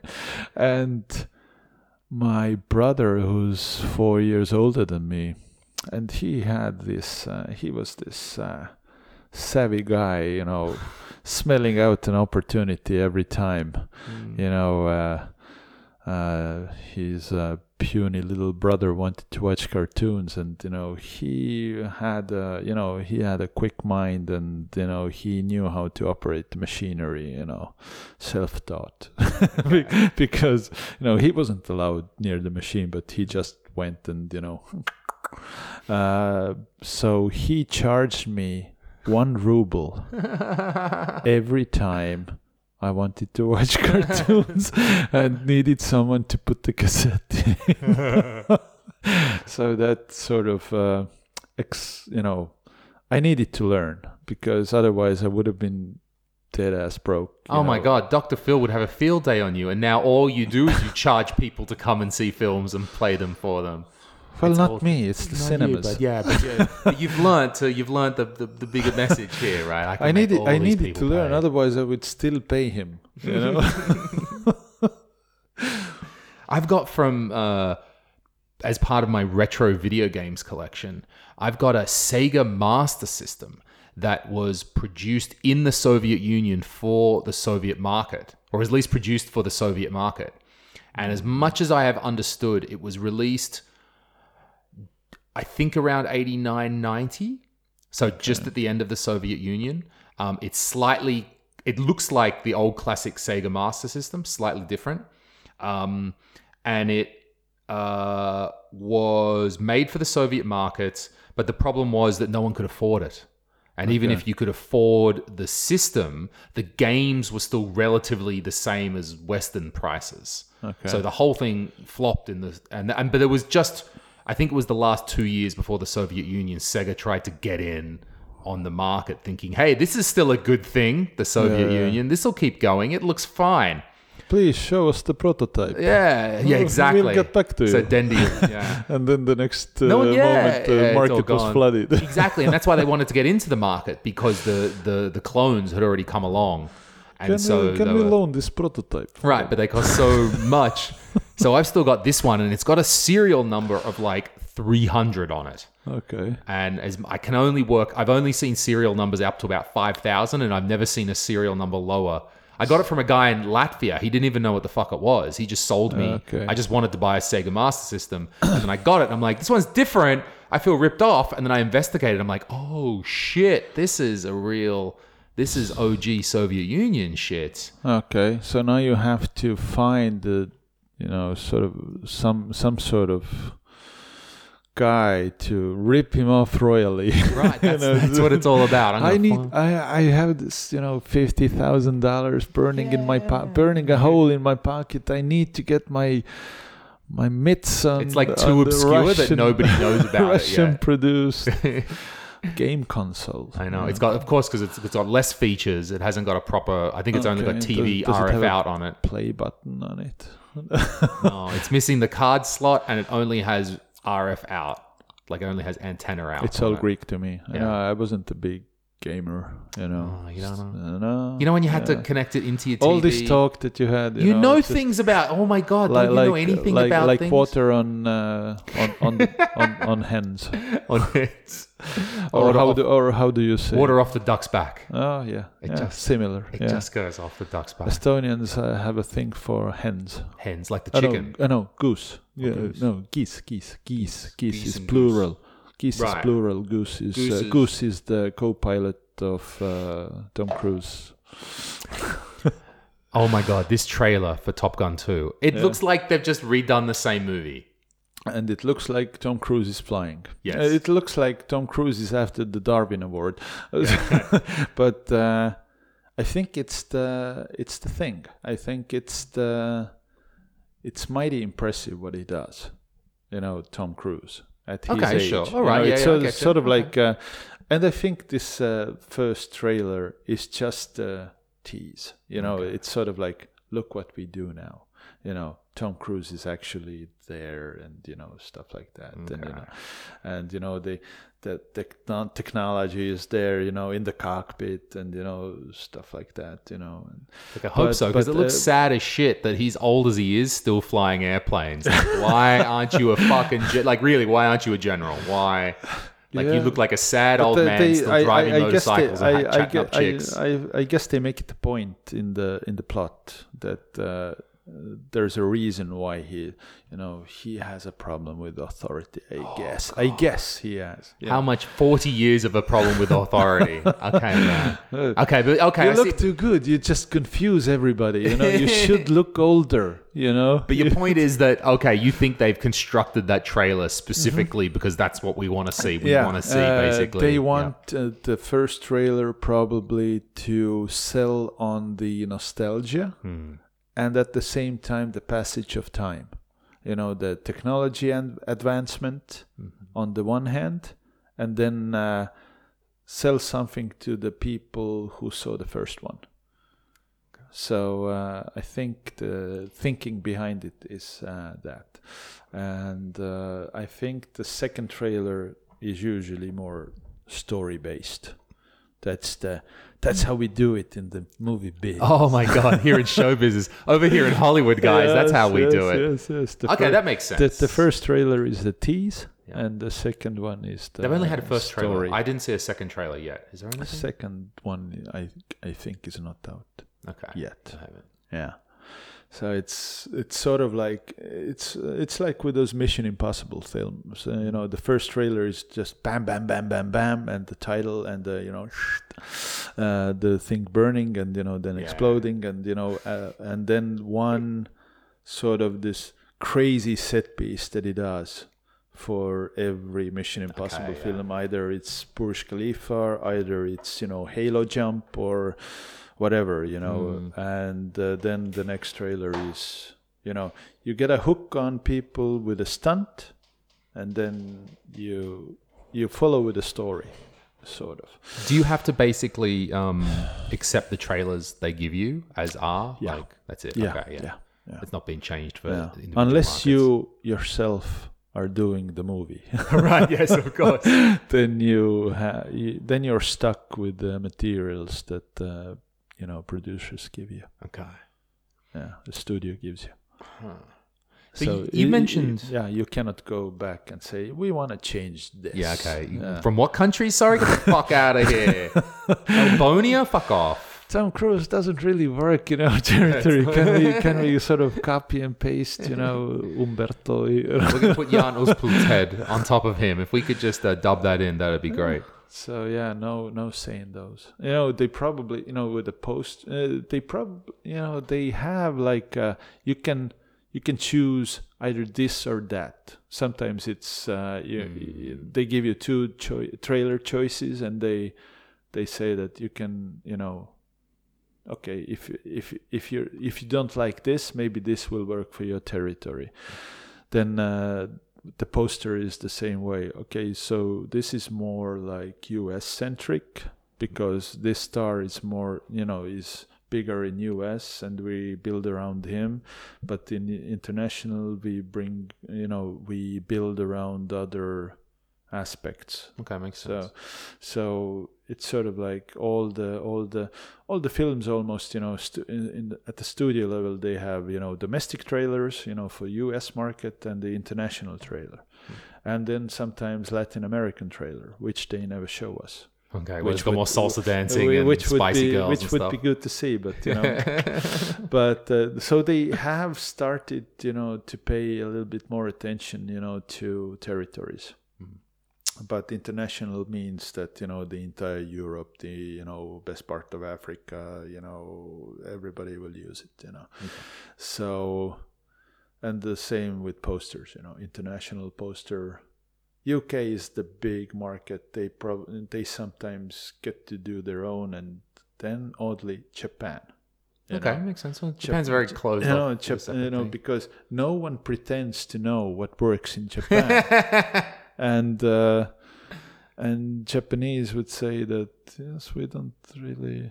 yeah, they're their own thing. Oh, I love them. Yeah, I mean, uh, th- we do our own thing, and then then sort of uh, they they bring to the table this poster that is entirely out of the different ballpark. Okay. Uh, but I guess it works for them. It works in Japan. so- and uh, eight out of ten posters feature cherry trees. You know, for some reason. Yeah, oh, I love that. I've been to Japan three times now, and Uh, I love that place. I haven't been, but I can say they're a, you know, I guess they're a weird bunch. They Yeah. are, and I love them for being weird. They're so strict, and we are we are disciplined. Oh, got to work every day. But then they just go way off the site. I mean, it's manga, it's tentacle porn.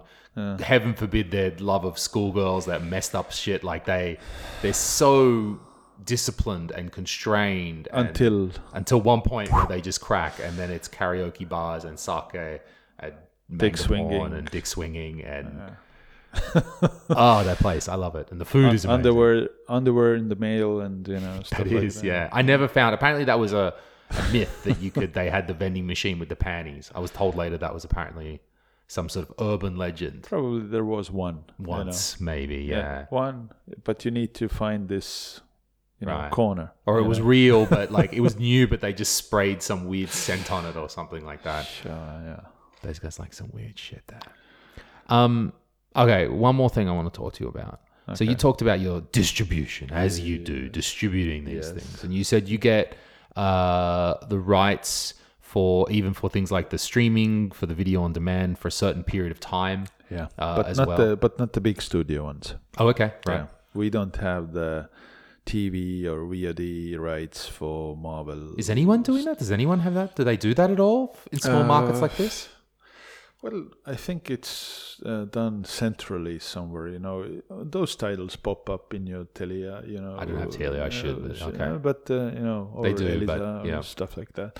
And so there's a there is a, an outlet. You know, prob- you know, somebody somewhere is doing it. Mm, okay. so so and uh, the local tv stations or you know they pick up rights and packages and they represent studios you know also you know some some uh, tv channels have the disney package and some tv channels have the warner package and stuff like that so But you mainly work with new releases, though, or are you working across the spectrum? Because if you're going for cinemas, it's new yeah, releases yeah, yeah, mostly. yeah, yeah, yeah. When uh, when we talk about the studios, the big studios, then we are theatrical only. Right. You know. Where I guess Yeah. the TV is working on the back catalog Yeah. And, and going through that, that rich back catalog and then offering them on the Disney Plus, or not Disney Plus specifically, sorry, but their own Disney package offerings that they might have. Yeah. Okay. And so there's some, are you working at all with physical sales? Physical sales of, Is like of, of- DVDs. yeah, or- or anything like that. Is that anything in what you guys work in? Or is that even so much of a thing?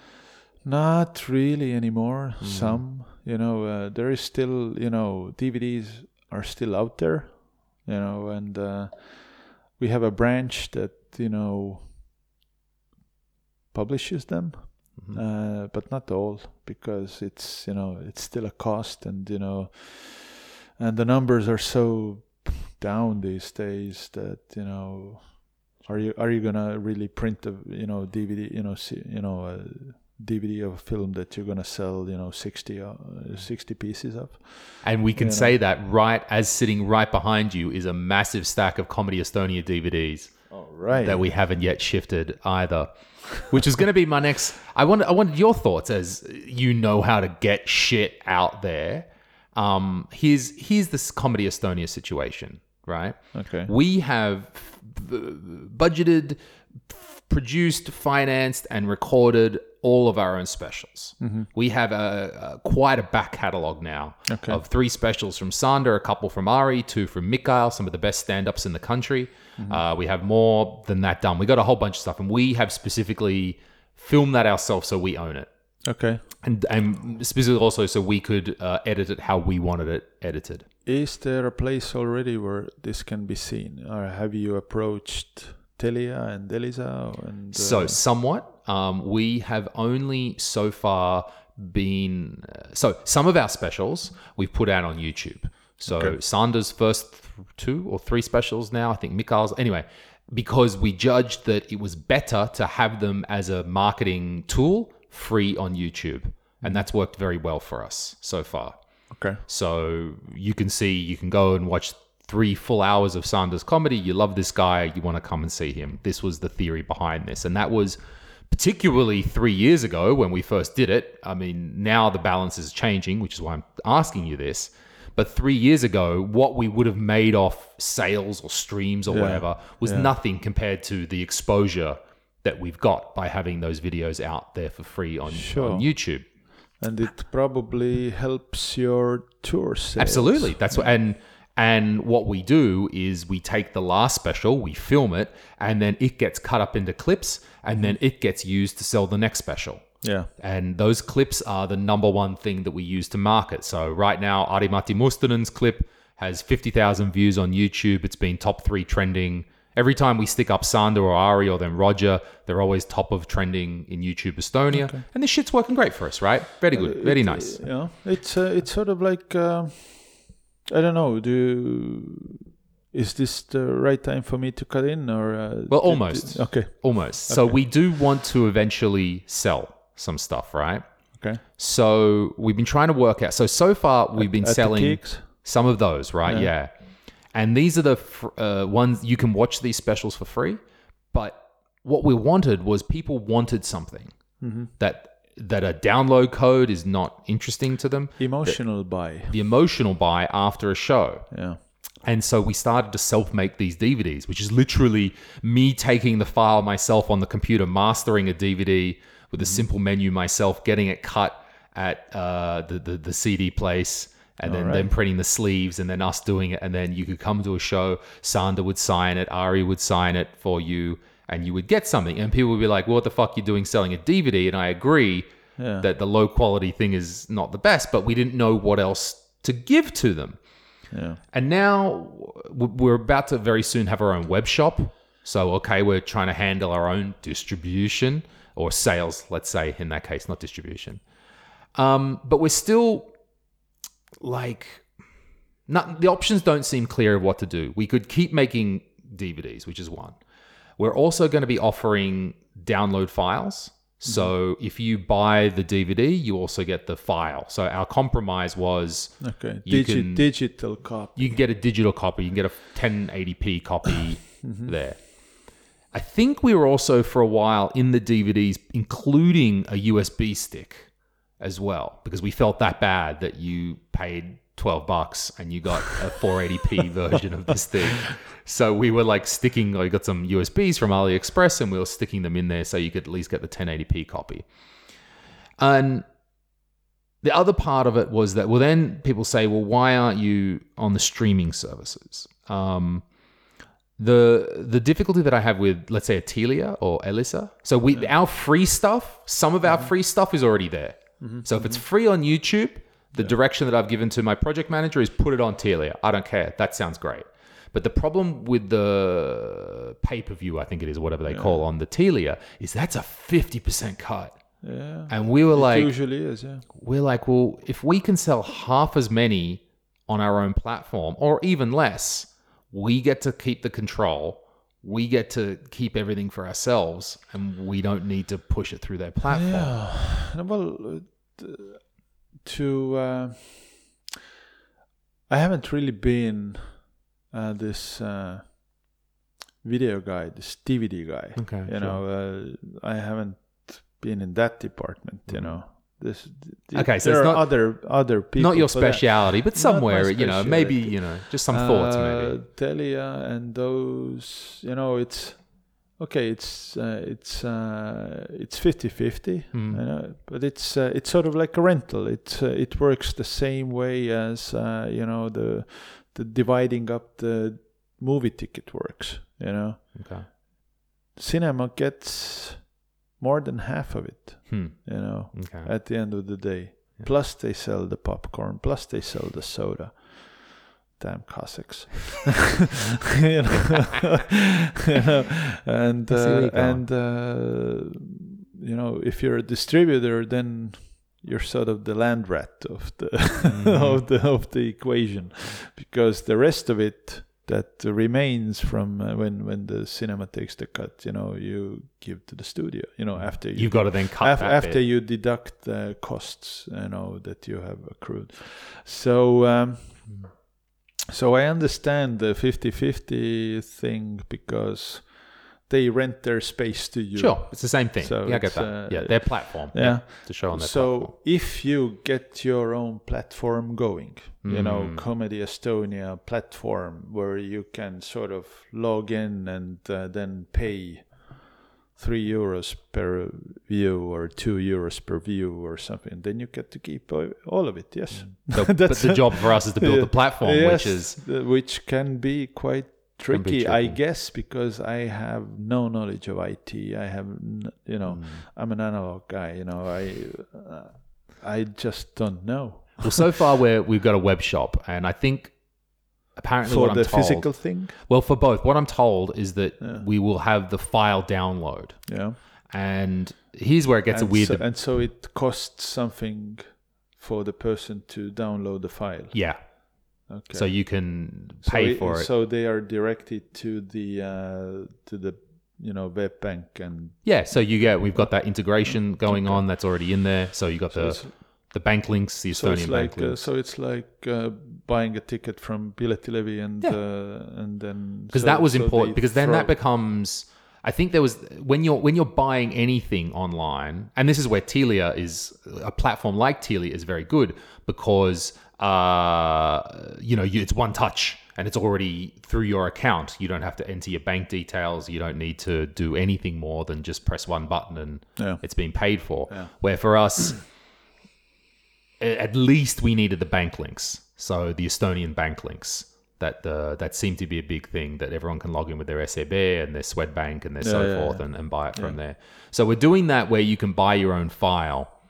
And then, but then it was sort of like, well, why don't you put it on a streaming service that there must be a streaming people service that you can keep your own. You know, people want this. Uh, That was my other thing, the- yeah. people want this thing that you know they have one place for everything. You know, Mm. I go to the place where you know there are all the movies, the TV series.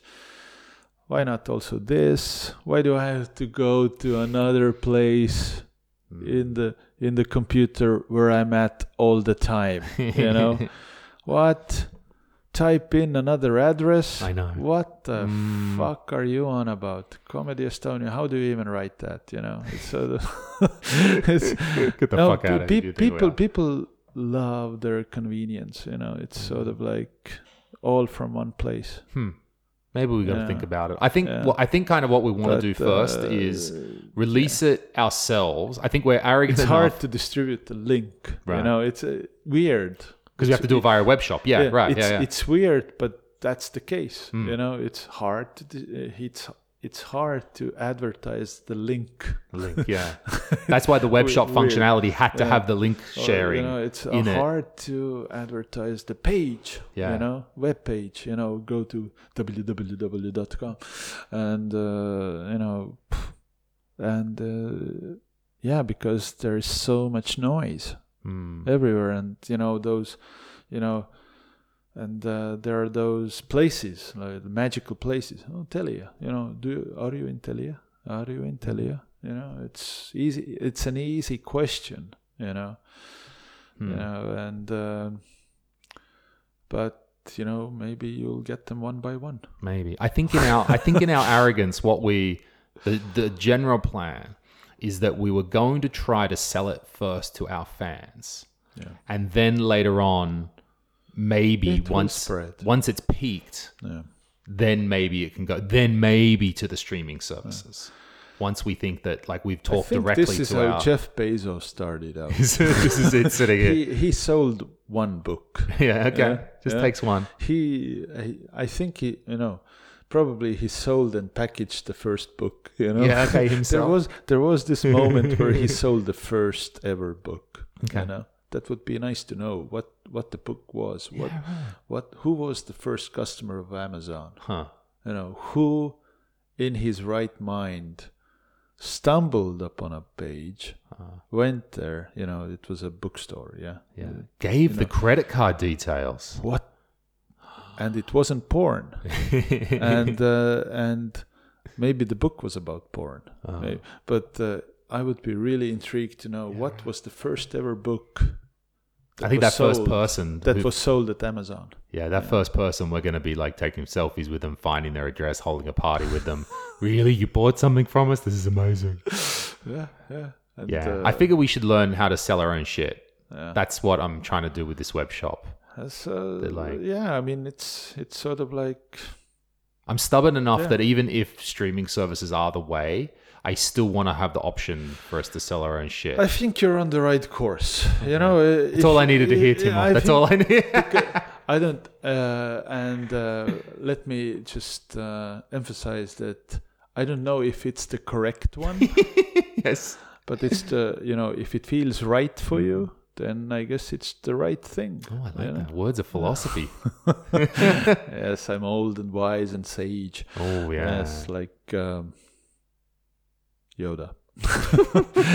With that accent. You- yes, you- I am like Soviet Yoda. I don't do this accent all the time. You're trying to swap the words around, aren't you? I couldn't do it either. Like Soviet, you're the come on. M. Oh. Come on, you're ruining it. Uh, but uh, as you said, I'm the oldest. I'm the oldest guy who I've had here. So All good. But hey, mate, I think you uh, you have some adult things to go look after. You've got children and things, and a family to look yeah, after. yeah. Uh, when you say adult things to a younger person, then it only means one thing. You know, it always means porn. But uh, I have to go tend to the result of it. yeah, I have to go to the kindergarten to pick up the spawns. I love it how I make you sound so adult. You're you're like six or seven years older than me. Like I'm a, I'm 39. I should have children by now. I think I'm the weird one that doesn't have them at this stage. I don't know about that. You know, yeah. Keeping it real. I man. started relatively late. Okay. There's Yeah. hope for me still. yes, That's good. yes, yes. You're not, you're not in the hopeless uh, territory yet. You know, so I'll let you know. Um, thanks for coming in and talking to us about movies and how Thank all you. shit works, man. Thank you. I don't know if it got any clearer, but um, it's clear to me. um, yeah. well, well. That was good. Thank you very much for coming in, mate. Thanks, man. All right. Thanks everyone for listening. And uh, I got another podcast coming out by the end of the week. I think you're going to like that one too. See you later.